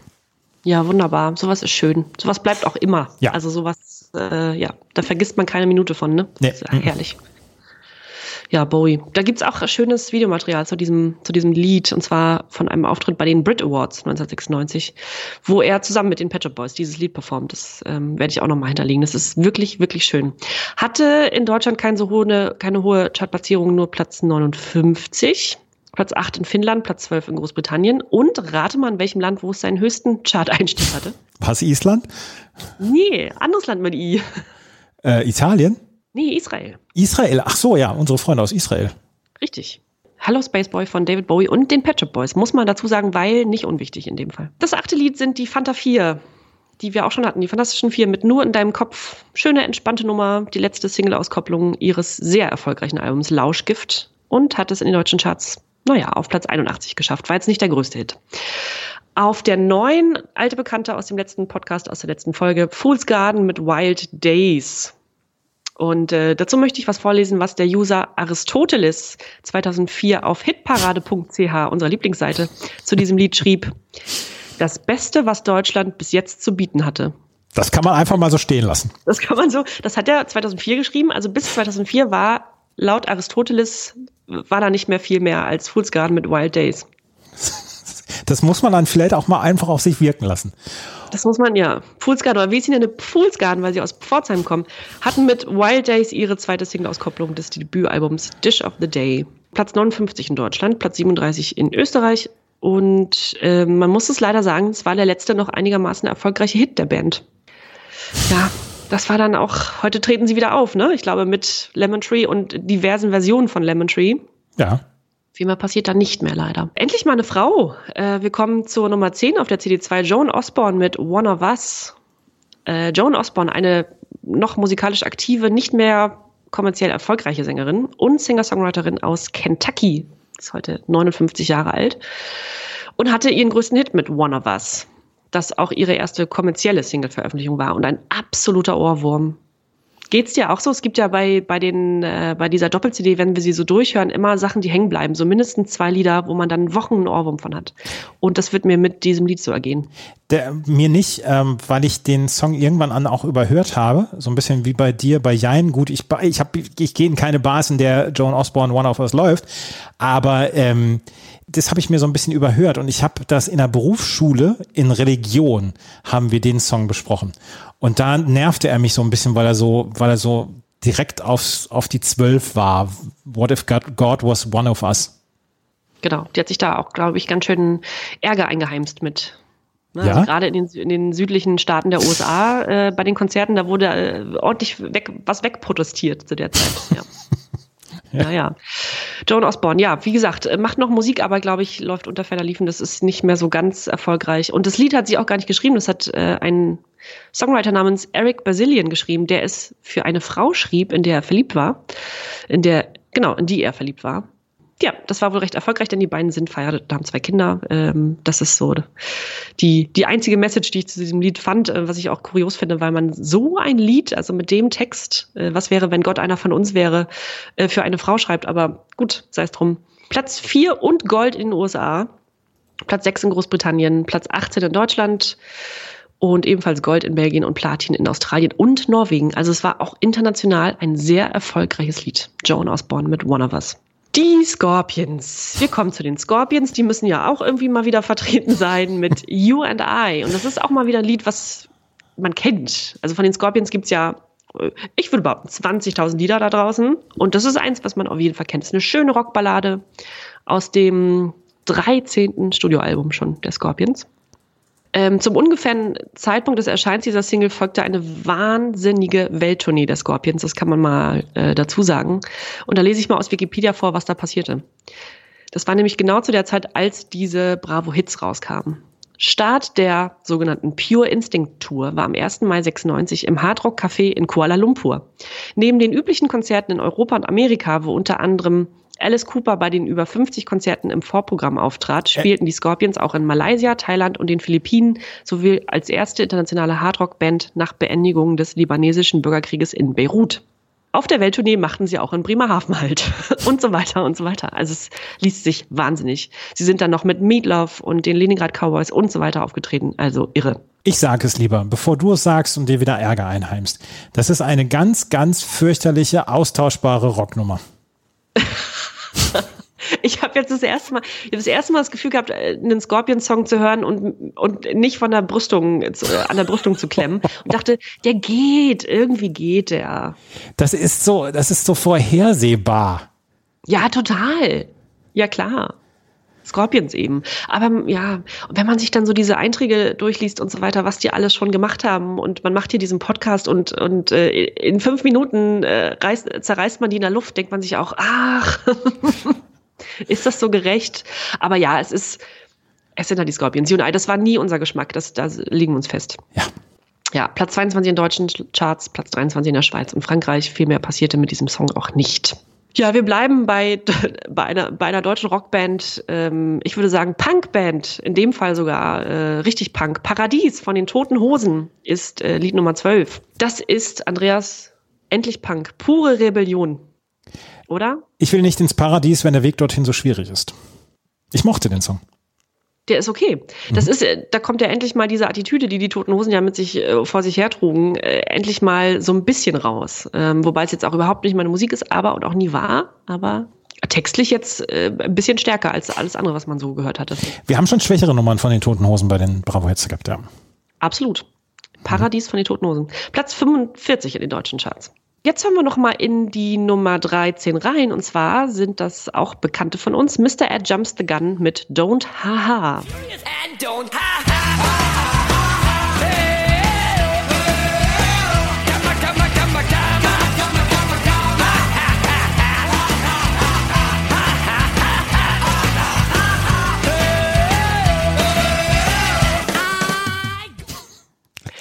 Ja, diejenigen unter den Hörern und Hörerinnen, äh, die in den 90er Jahren der schönen Beschäftigung Skateboardfahren nachgegangen sind, erinnern sich bestens an dieses Lied. Du auch? Ja, natürlich. Das, das zum Beispiel wurde auch bei uns an Abi-Feiern gespielt und dann wurde so ein bisschen Pseudo-Pogo dazu getanzt. Ja, genau. Man bewegte sich derart affig dazu, aber es war die Zeit.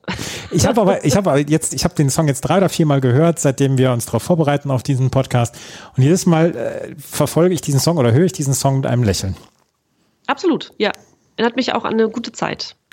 Äh, Wir hatten ja schon äh, mit Mr. Ed Jumps the Gun, ne, die Berliner Band, mit Wild Thing auf der Bravos 9. Genau, und jetzt haben wir sie wieder mit Don't Haha. Im Original übrigens ist also ein Covertitel von Casey Jones and the Governors aus dem Jahr 1965. Ja, Platz 36 in Deutschland erreicht, Platz 17 in der Schweiz. Eine sehr angenehme, schöne Nummer, die so ein bisschen Jugend versprüht. Jugend, jugendlichen Leichtsinn. Ja, leichtsinnig, jugendlich, das sind auch Attribute, die auf den nächsten Titel zu zutreffen. Da müssen wir leider, leider, ich entschuldige mich schon, reinhören, die Friseure mit Teddybären. Ich hab dich lieber als Ketchup und Candy und lieber als Teddybären. Ja, ich hab dich lieber als Ketchup und Candy und lieber als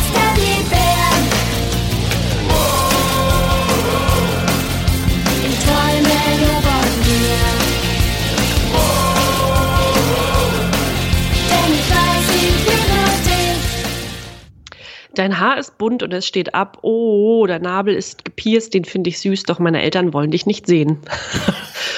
das war auch Punk, aber das war Punk für Jugendliche. Für, oder für sehr junge Jugendliche. Die Friseure war eine Band, die es eigentlich gar nicht gab, denn sie war von der Bravo erfunden. Echt? Für, ja, für eine, also es gibt auch keinen Wikipedia-Eintrag oder sowas, es gibt nichts von den Friseuren, außer dass sie in der Fotolove Story in der Bravo stattfinden. Und da, dafür sind die quasi, also die haben in dieser Fotolove Story mitgespielt oder die handelte von dieser Band und deren Freunden und Freundinnen. Und daraufhin wurde diese CD veröffentlicht. Stark.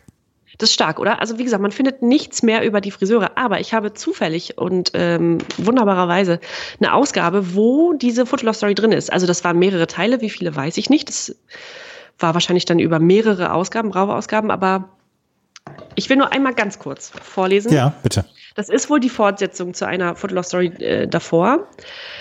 Und da steht, was bisher geschah.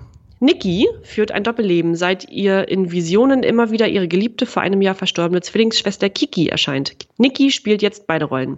Obwohl sie Fabian liebt, trifft sie sich auch mit Kikis früherem Freund Ketchup, steigt bei seiner Punkband Die Friseure ein und übernimmt dort Kikis Part als Sängerin. Beim ersten Konzert erkennt Fabian bei der angeblichen Kiki den Ring, den er Nikki geschenkt hat. Doch Nikki kann Fabian überzeugen, dass das ein Irrtum war. Die beiden schlafen zum ersten Mal miteinander und werden dabei von Ketchup überrascht. Ketchup ist wohl ein Mitglied dieser Band. Die Ach, und, und sie singt ja, ich mag dich lieber als Ketchup und Candy. ja, genau. Das ist aber gegenüber Ketchup ganz schön fies, oder? Absolut, ja. Ketchup hat rote Haare, falls, äh, falls einem das nicht klar ist. Ist vielleicht ein bisschen kli viel Klischee, oder? Bisschen sehr viel Klischee. Ich finde aber, das, was wir vorhin schon so ein bisschen ähm, angeplant hatten, dass wir mal eine Fotolove-Story vorlesen, eigentlich müssen es die Friseure sein. Ja. Irgendwann lesen wir mal was aus den Friseuren vor. Aber, aber ich stelle mir jetzt gerade vor, ich heiße ja Andreas und man könnte mich abkürzen mit Andi. Ich liebe dich lieber, äh, ich liebe dich mehr als Ketchup und Andi. Da würde ich aber mit Ketchup doof dastehen. ja. das stimmt. Ich mag ich nicht. Es ist, das ist mir, das ist mir zu offensichtlich und das ist, äh, also Ketchup hat auch Gefühle. Ja, richtig. Auch der 16-jährige Ketchup hatte Gefühle. So. Ja. Unter dem YouTube-Video dazu, das auch völlig unmöglich ist natürlich, äh, gibt es einen Kommentar von jemandem, der geschrieben hat, dass er wohl mit, ich kriege es nicht mal ganz zusammen, aber dass er wohl mit äh, Mitgliedern oder mindestens zwei Mitgliedern der Band befreundet war zu der Zeit und dass die immer zusammen abhingen und so weiter und dass die wohl nie Musik gemacht hätten zusammen. Also nie, es war nie eine Band, sondern dass das nur über die, äh, die Bravo lief, beziehungsweise über die Bravo, Bravo Fotolove Story und dann diese Single veröffentlicht wurde. Und die hatten okayen Erfolg, sind ein paar Mal aufgetreten, aber das war's. Die waren jetzt die waren halt Freunde dann oder sind dadurch Freunde geworden, aber es war eben keine existierende Band. Ob in den letzten 25 Jahren mal jemand so ausführlich über die Friseure gesprochen hat, wie wir beiden jetzt gerade? ich hoffe, dass wir zukünftig zitiert werden, wenn über die Friseure gesprochen wird. So, im Wikipedia-Eintrag möchte ich da, dass wir zitiert Ja. werden. ja, laut des Unsinns-Podcasts so und so. Genau. Wir kommen zu äh, einer etwas seriöseren Nummer. Die Nummer 15 ist Troy Newman mit Don't Make Me Ask oder Ask. Ähm, Troy Newman ist einem gar nicht so richtig ein Begriff, würde ich behaupten. Troy Newman war ein australischer Sänger und ähm, ja, vor allem in seiner Heimat Australien bekannt. Und der Titel Don't Make Me Ask ist vor allem von einem breiteren Publikum gehört worden, auch in Europa, weil er 96 im Film Gestohlene Herzen mit Sandra Bullock und ich glaube Dennis Leary zu hören war. So wurde der also international ein, äh, ein Hit. Ist eine klassische Popballade und das Video erinnert so ein bisschen an Joshua Caddison, auch wenn Troy Newman eher wie ein junger Johnny Depp aussieht. Äh, das kann man ja auch nochmal auf Instagram schön verwursten. Ähm, Newman verstarb leider schon 1997 an einer Überdosis Drogen und ähm, ja, Don't Make Me Ask habe ich leider keinen Chart-Eintrag in Deutschland zugefunden oder überhaupt in Europa, aber Troy Newman mit Don't Make Me Ask, vielleicht hören wir es nochmal auf unserem Instagram-Account als Video. Auf der 16 haben wir ja mal wieder einen Charity-Song, hatten wir jetzt auch länger nicht, und zwar von Hand in Hand for Children mit dem Titel Children. Hand in Hand for Children ist ein Verein, ein gemeinnütziger Verein. Und äh, bei diesem Lied und bei dieser bei dieser Zusammenkunft für den guten Zweck haben so wahnsinnige Weltklasse-Acts wie die Backstreet Boys, DJ Bobo, Masterboy, Mr. President, Worlds Apart, Rednecks und Fun Factory mitgemacht. Also eigentlich die komplette Bravo Hits 9 bis 13. Also, es war natürlich für einen nützlichen Zweck und somit kein böses Wort über den Sinn dieses Zusammenschlusses, aber ich werde dazu wohl auch mal das Live-Video auf Instagram verarbeiten, denn das ist sehr schräg. Es hat, also mich hat es sogar ein bisschen aggressiv gemacht, weil da möchte ich, das möchte ich jetzt einmal gerade noch ausführen. Wenn ich eine Körperhaltung und eine Bewegung bei, bei Musikern nicht, nicht gut haben kann, ist, und das hat man, das hat man bei diesen Charity-Singles ganz häufig, wenn man das Video dazu hört, dass Leute vor so einem Mikrofon mit so einem großen Popschutz dann stehen, dann haben sie das, äh, den Kopfhörer haben sie nur einen auf, beziehungsweise halten ihn nur so dran ans Ohr und, und hören das dann. Und dann gibt's immer so, so Background-Szenen, wo sich alle ganz super verstehen, wo sie zusammen irgendwas machen und alle so lachen und so. Und ganz schlimm, wirklich ganz schlimm ist, wenn die Leute singen und sich dabei mit einem Finger ans Ohr halten. Das ist irgendwann ist das ist das eine eine eine solche natürliche Handbewegung für alle geworden. Und dass wenn man wenn man etwas singt, dass man dann mit der einen Hand die Tonhöhen so nachstellt.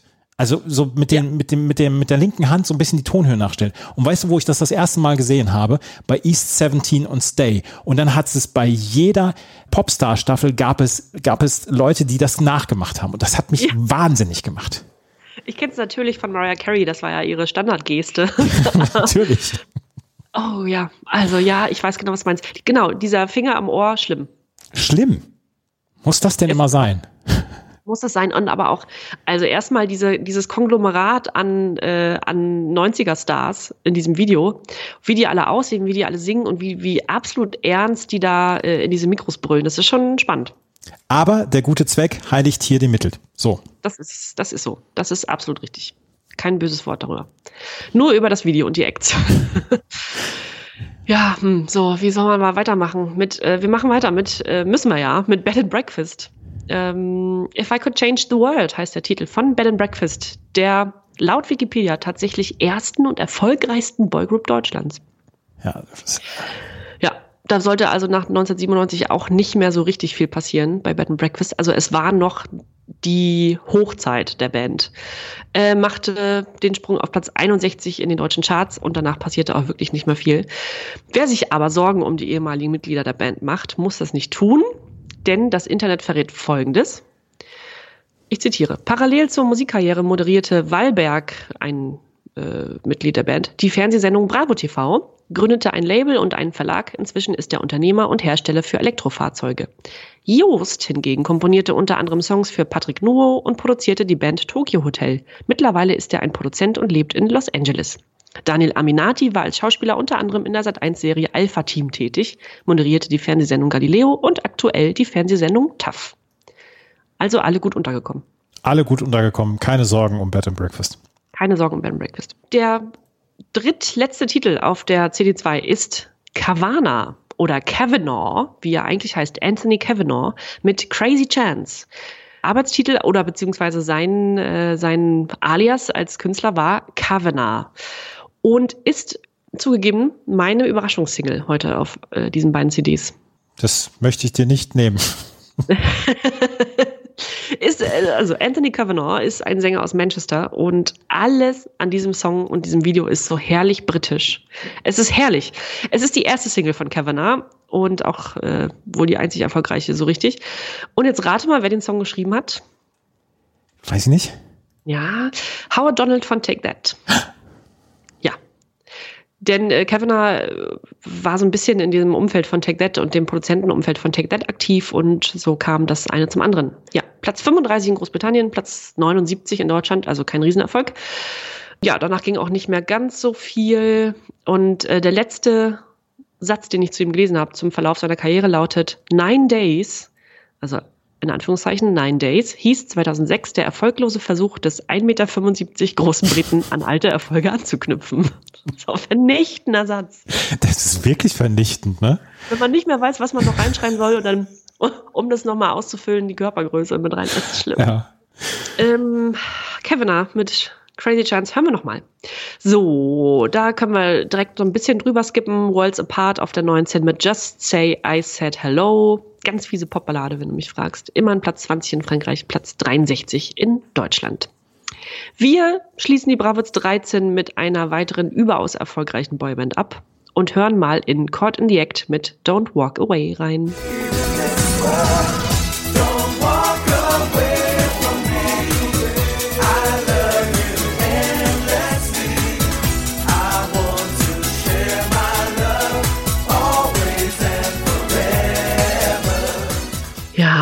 Ich, ich habe hier großspurig angekündigt, dass nur oder viele Hits auf der CD2 kommen und du die ganze Zeit am Zähneknirschen. Was ist los? Also bei Caught in the Act möchte ich, dass mir das Zähneknirschen erlaubt bleibt. Du hast wirklich viele Hits gehabt. Also ich meine, du hattest die Toten Hosen, du hattest ähm, äh, die Fantastischen Vier, du hattest ähm, David Bowie, Everything But the Girl, Robert Miles, Fettes Brot, alles super. Aber am Ende lässt sie so ein bisschen nach, möchte ich sagen. Also Worlds Apart und jetzt Caught in the Act, äh, das ist schon, ja. Ich muss aber gestehen, ich kann mich sehr gut an das Video und an das Lied erinnern und ich, ja, mit zehn Jahren mochte man das irgendwie. Die war, das waren ja auch süße Boys, äh, wie es in der Bravo immer hieß. Die wurden ja auch sehr, sehr, sehr von der Bravo hofiert. Also in jeder Ausgabe sind so tausend Caught in the Act Sachen und Caught in the Act am Bravo Telefon und dann nochmal Tassensticker und nochmal Autogrammkarten und nochmal ein Poster und so weiter. Ähm, da war so viel, da wurde man ja total vollgeknallt mit dieser Band. Das war der absolute Wahnsinn. Und ich nehme den Mund hier wirklich immer sehr, sehr voll. Aber ich verspreche, dass ich bockstarkes Bravo-Material auf unserer Instagram-Seite dazu teilen werde. Da sind tolle, tolle Sachen bei. Hier kommt Bravo, ist unser Instagram-Account jetzt nochmal. Hier kommt Bravo, genau. Bitte, bitte folgen. Ja, Caught in the Act mit Don't Walk Away. Es war der höchste Chart-Einstieg für Caught in the Act in Deutschland, Platz 9. Außerdem Platz 10 in der Schweiz und Platz 16 in Österreich. Andreas, wir verlassen die Ausgabe 13 hiermit.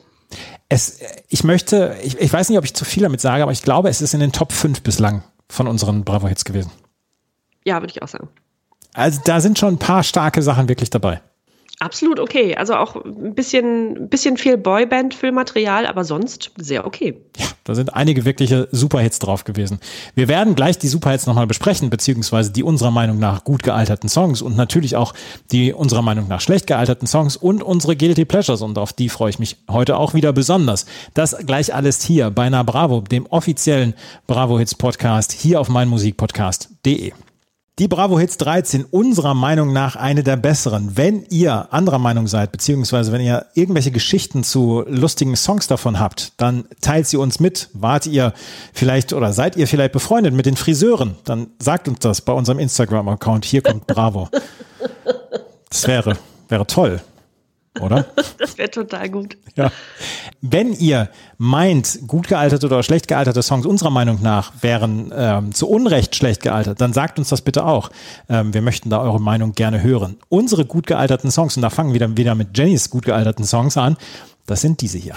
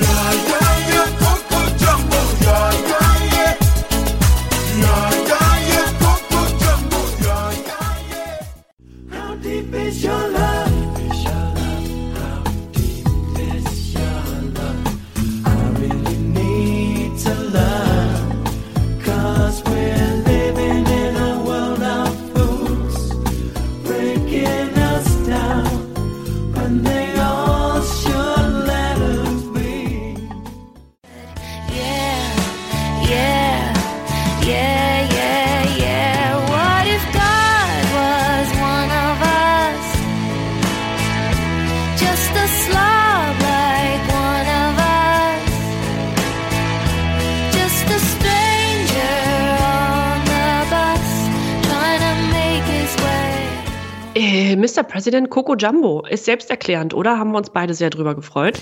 Ja, ich finde auch, dass der nach wie vor seine Relevanz hat und dass er einer dieser Songs ist, wo man sagt, man hat eine gute Erinnerung an den Song.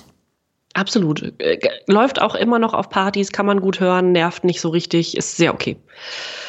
Bei Take That, ja klar, How Deep Is Your Love ist irgendwie ist eine Nummer. Es war die letzte Nummer. Es war ein Take That immerhin. Es war auch kein, es war kein affiger Song, ne? Dadurch, dass es natürlich auch ein Cover ist, nicht. Aber ich finde, das haben die gut gemacht, haben die gut umgesetzt und erinnert mich natürlich äh, an meinen Lieblingsfilm. Also wer nicht gesehen hat, Adams Äpfel, fantastischer Film. Es war ein würdiger Abschied für diese Band. Ja, absolut. Ja. Und Joan Osborne mit One of Us. Ja, ähm, ich wollte eine Frau drin haben. Ich finde Joan Osborne irgendwie, ähm, ich, als ich das Gesicht dann auch wieder sah, dachte ich, ja, stimmt, mit diesem Nasenring und so. Diese, die äh, war schon bekannt zu der Zeit und die tauchte auch immer mal so ein bisschen auf, auch aus Musikvideos oder aus dem Musikvideo kannte ich sie noch. Und habe mich irgendwie gefreut, dass die stattfindet, äh, weil ich das Lied nicht schlecht fand. Mehr auch nicht, aber ich finde es okay gealtert. Es ist eine sehr okay Rock-Pop-Nummer. Die gut gealterten Songs von Jenny, meiner Meinung nach gut gealtert, sind diese drei Songs hier.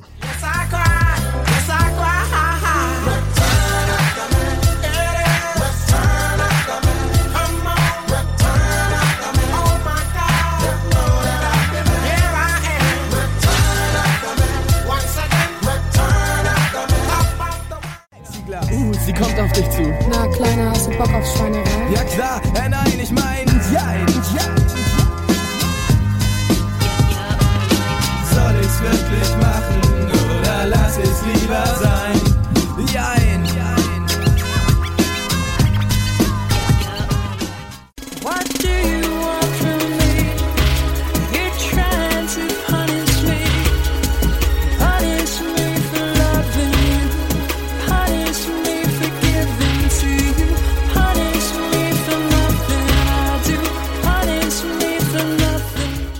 dich. Ja, es sind drei Songs für drei Stimmungen.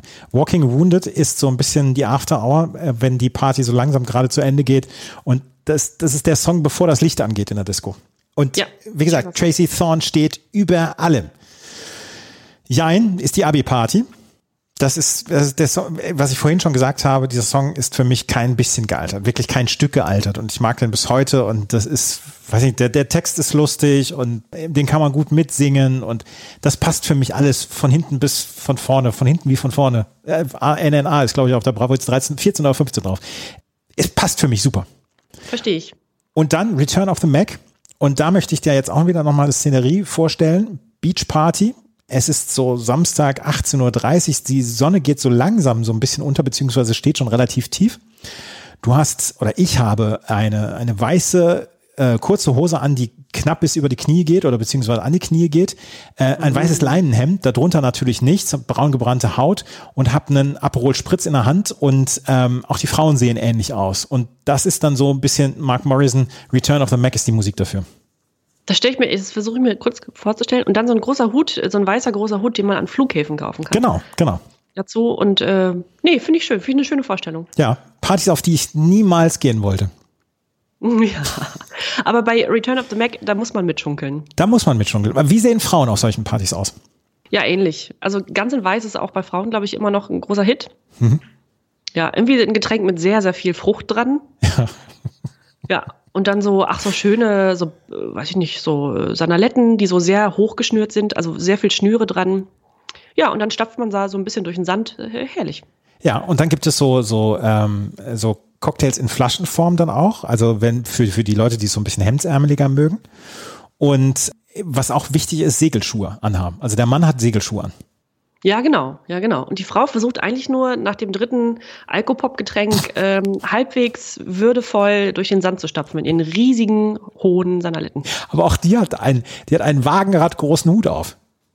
Ja, selbstverständlich, das gehört dazu. Ja. ja. Auf so ein, ich war niemals auf so einer Party. Ja. ah, ich, ich sag dazu nichts. Sag lieber was zu deinen schlecht gealterten, was, was, was sagst du zu meinen gut gealterten Songs? Das passt, oder? Ja, passt absolut. Sind auch, wie du sagst, drei gute Stimmungen. Ja. Dann erklär dich jetzt gleich mal zu den schlecht gealterten Songs deiner Meinung nach.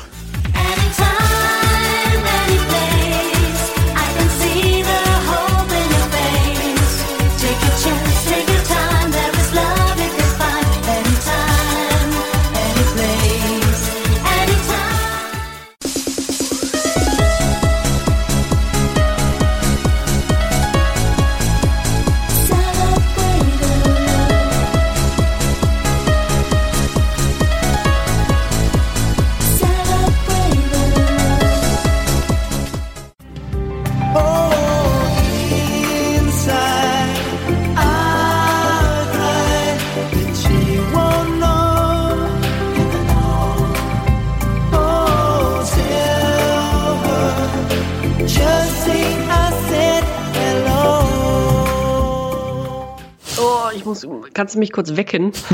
Where's Apart Just Say I Said Hello, das ist wieder dieser Song, wo man die Arme, die Arme so vor den, vor den Bauch beziehungsweise vor die Brust bringt, die Hand, Handflächen zu einem hinzeigt und dann die Faust macht und dann in, in den Himmel guckt.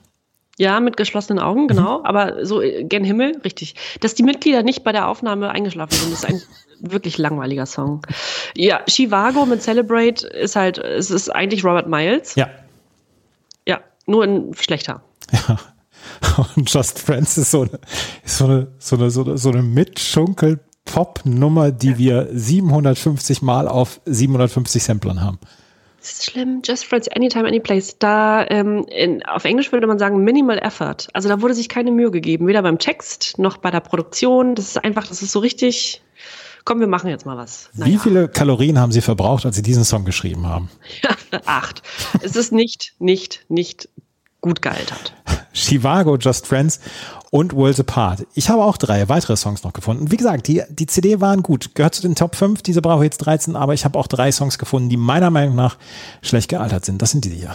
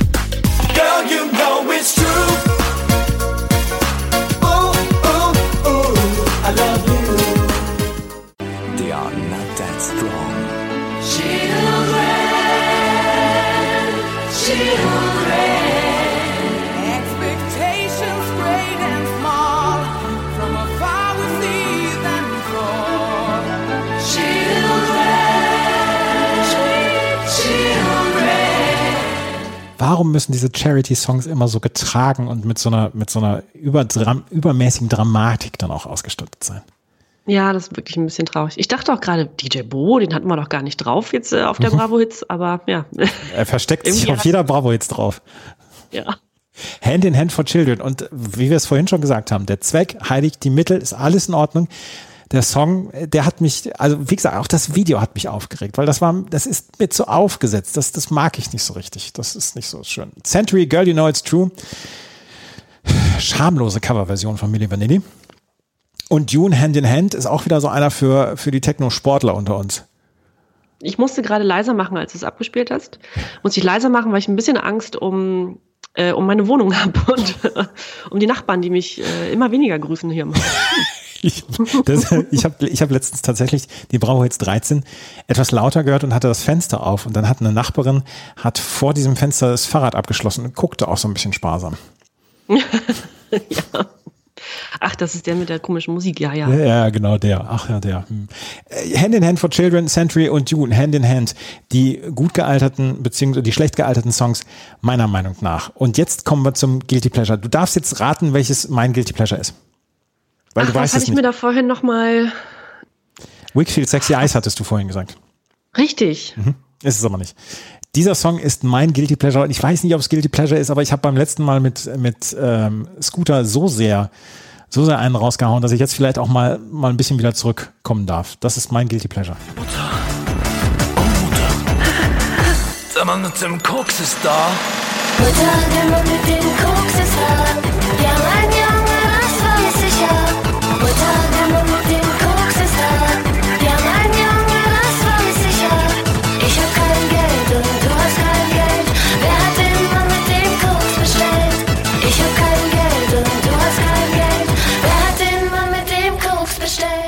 Uff.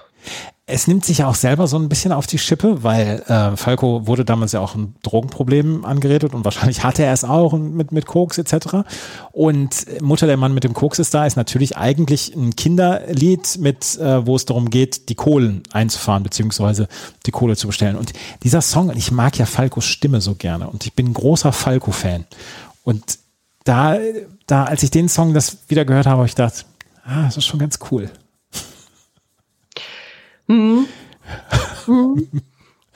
ich nicht mitgehen. Falco, ja. Ich, mh, ich habe mich immer gefragt, muss man den gut finden, weil es Falco ist, oder kann man den auch schlecht finden? Aber du findest ihn gut. Ist in Ordnung. Ja. Ist in Ordnung, Andreas. Übrigens, übrigens, und damit könnte ich, können wir jetzt auch noch Diskussionen aufmachen. Genie Part 2 ist besser als Genie Part 1. So. Ui, okay, ja. Auch darüber wird zu sprechen sein. Damit, damit entlasse ich alle in die Nacht, weil wir Ja. diesen Podcast gehört haben. Das ist mein Guilty Pleasure. Äh, Falco, be- beziehungsweise TMA, aka Falco, wie er sich damals genannt hatte. Mutter der Mann mit dem Koks ist da seine Comeback-Single. Jennys Guilty Pleasure ist das hier.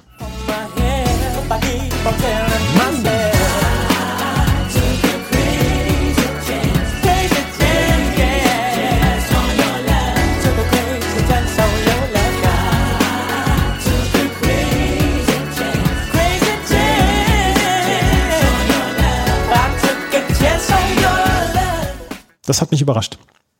halt mich für verrückt. Ich finde es total toll. Ich finde es richtig gut. Es äh, hat so, ein- also Kavanagh ist das genau mit Crazy Chance. Es ist Manchester. Es ist dieser auch dieses Video, wie der da vor diesen klassischen Terrace Houses in Nordengland tanzt und so weiter. Und es hat so ein bisschen was vom Stil von East 17, aber eigentlich ist es auch so was, was Take That hätten performen können durchaus. Also ein Lied, was auch Take That hätten singen können. Äh, Ich finde es irgendwie richtig, richtig gut. Ist komplett an mir vorbeigegangen, der Song. Britisch, hast du vorhin gesagt. Ja, Ne? Ist, ist der Song. britisch. Britisch. Richtig schön britisch. Jennys Guilty Pleasure Kavanagh. Das waren unsere Guilty Pleasures, unsere gut gealterten Songs und unsere schlecht gealterten Songs. Bra die Bravo Hits hat sämtliche ihrer Bravo Hits CDs als Spotify Playlist. Könnt ihr euch äh, anhören. Der Link ist in der, in den Show Notes. Warst du auf Konzerten, wo wir noch nicht drüber gesprochen haben? Äh, muss ich, glaube ich, also ja, fettes Brot, genau, also öfter mal, ähm, aber nichts, wor worüber man jetzt wirklich sprechen müsste. Also du hast ja mit David Bowie eh den Vogel abgeschossen. Ja, David Bowie, letztes Konzert habe ich von ihm gesehen. Ansonsten, ja, wie gesagt, ich war bei den Fantastischen Vier sehr häufig, habe die Toten Hosen sehr häufig gesehen. Ähm, ansonsten aber auch nicht so richtig was auf dieser CD. Wel welche Note geben wir dieser CD an sich? Also Wir haben vorhin gesagt, Top 5 auf jeden Fall. Ist eine gute 2 Minus, ne? Ja. Ja. und ich bin äh, ein bisschen froh, dass wir von diesem Eurodance weg sind. Es ist, äh, es ist vielseitiger geworden, ne? Ja, genau. Ja. Finde ich nicht schlecht. Ich finde, würde auch sagen, zwei, zwei Minus. Äh, Im Vergleich zu den, wir hatten schon ein, zwei stärkere. Ja, finde ich auch. Wen nehmen wir als Headliner? Der David Bowie, die Scorpions, wen nehmen wir? Die Toten Hosen? Ja. Bitte nicht die Score. Also David Bowie müssen wir als Headliner nehmen, das steht ja wohl fest. Ja, David Bowie ist, der Headliner. Aber ähm, Scorpions und die Toten Hosen sind auf jeden Fall auf der gleichen Bühne. Ja, müssen sie. Ja, das sind die größten Nummern. Und dann kann man noch was Schönes mit, äh, mit fettes Brot machen. Die vielleicht am Nachmittag, bevor dann Scorpions, Toten Hosen und David Bowie kommen. Ja. Everything But the Girl sind in Zelt.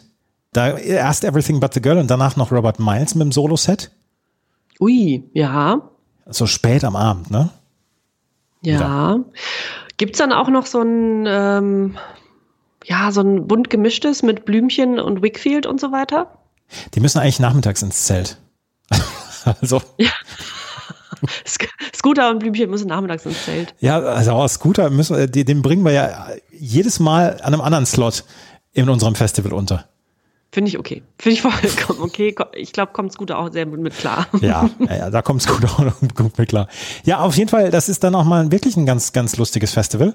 Und ähm, damit können wir schon die Bravo Hits 13 wieder beschließen. Wir können mal auf die Bravo Hits 14 draufluschern, weil das ist nämlich die nächste, die wir haben und die wir besprechen werden. Alle zwei Wochen mittwochs kommt die neue Bravo Hits dann raus, beziehungsweise Na Bravo, der offizielle Bravo Hits Podcast. Und da ist nämlich das Cover mit den Leuten drauf, die wir vorhin angesprochen haben. Was ist denn auf der Bravo Hits 14 drauf? Gucken wir mal drauf. Mr. President ist natürlich wieder drauf. Masterboy ist natürlich wie immer mit drauf. Mark O. Faithless, Insomnia ist drauf. Geil. Spice Girls, Wannabe. No Mercy, Where Do You Go? Robbie Williams, Freedom. Hallöchen. Da kommt ja der Robbie. Ja, Bone Thugs and Harmony, Crossroad. Bürger Lars Dietrich, Sexy Eyes. Sind sehr, sehr gute Sachen drauf. Roberta Flack, Killing Me Softly with His Song. Uh, weil ja die Fujis damals den großen Hit hatten mit diesem Song. Und da haben sie sich bei den Bravo-Hits gedacht, nee, dann nehmen wir mal die Originalversion. Herrlich. Das wird die Bravo Hits 14 sein, die wir in zwei Wochen besprechen. Alle 14 Tage mittwochs neu. Wenn euch das gefällt, was wir machen, freuen wir uns natürlich über Rezensionen auf iTunes und Bewertungen auf iTunes und folgt uns unbedingt auf Instagram, weil da gibt es immer wieder neue lustige Sachen über die Bravo, über die Bravo Hits und über die Künstler und Künstlerinnen, die wir so in unseren Podcasts verwursten. Hier kommt Bravo ist der Instagram-Account und wie gesagt, die offiziellen Bravo Hits Playlists sind in den Show Notes vermerkt. Das war's für heute. Vielen Dank fürs Zuhören. Bis zum nächsten Mal. Tschüss. tschüss. 1992. Ein Mythos wird geboren. Na Bravo. Der offizielle Bravo Hits Podcast auf meinmusikpodcast.de.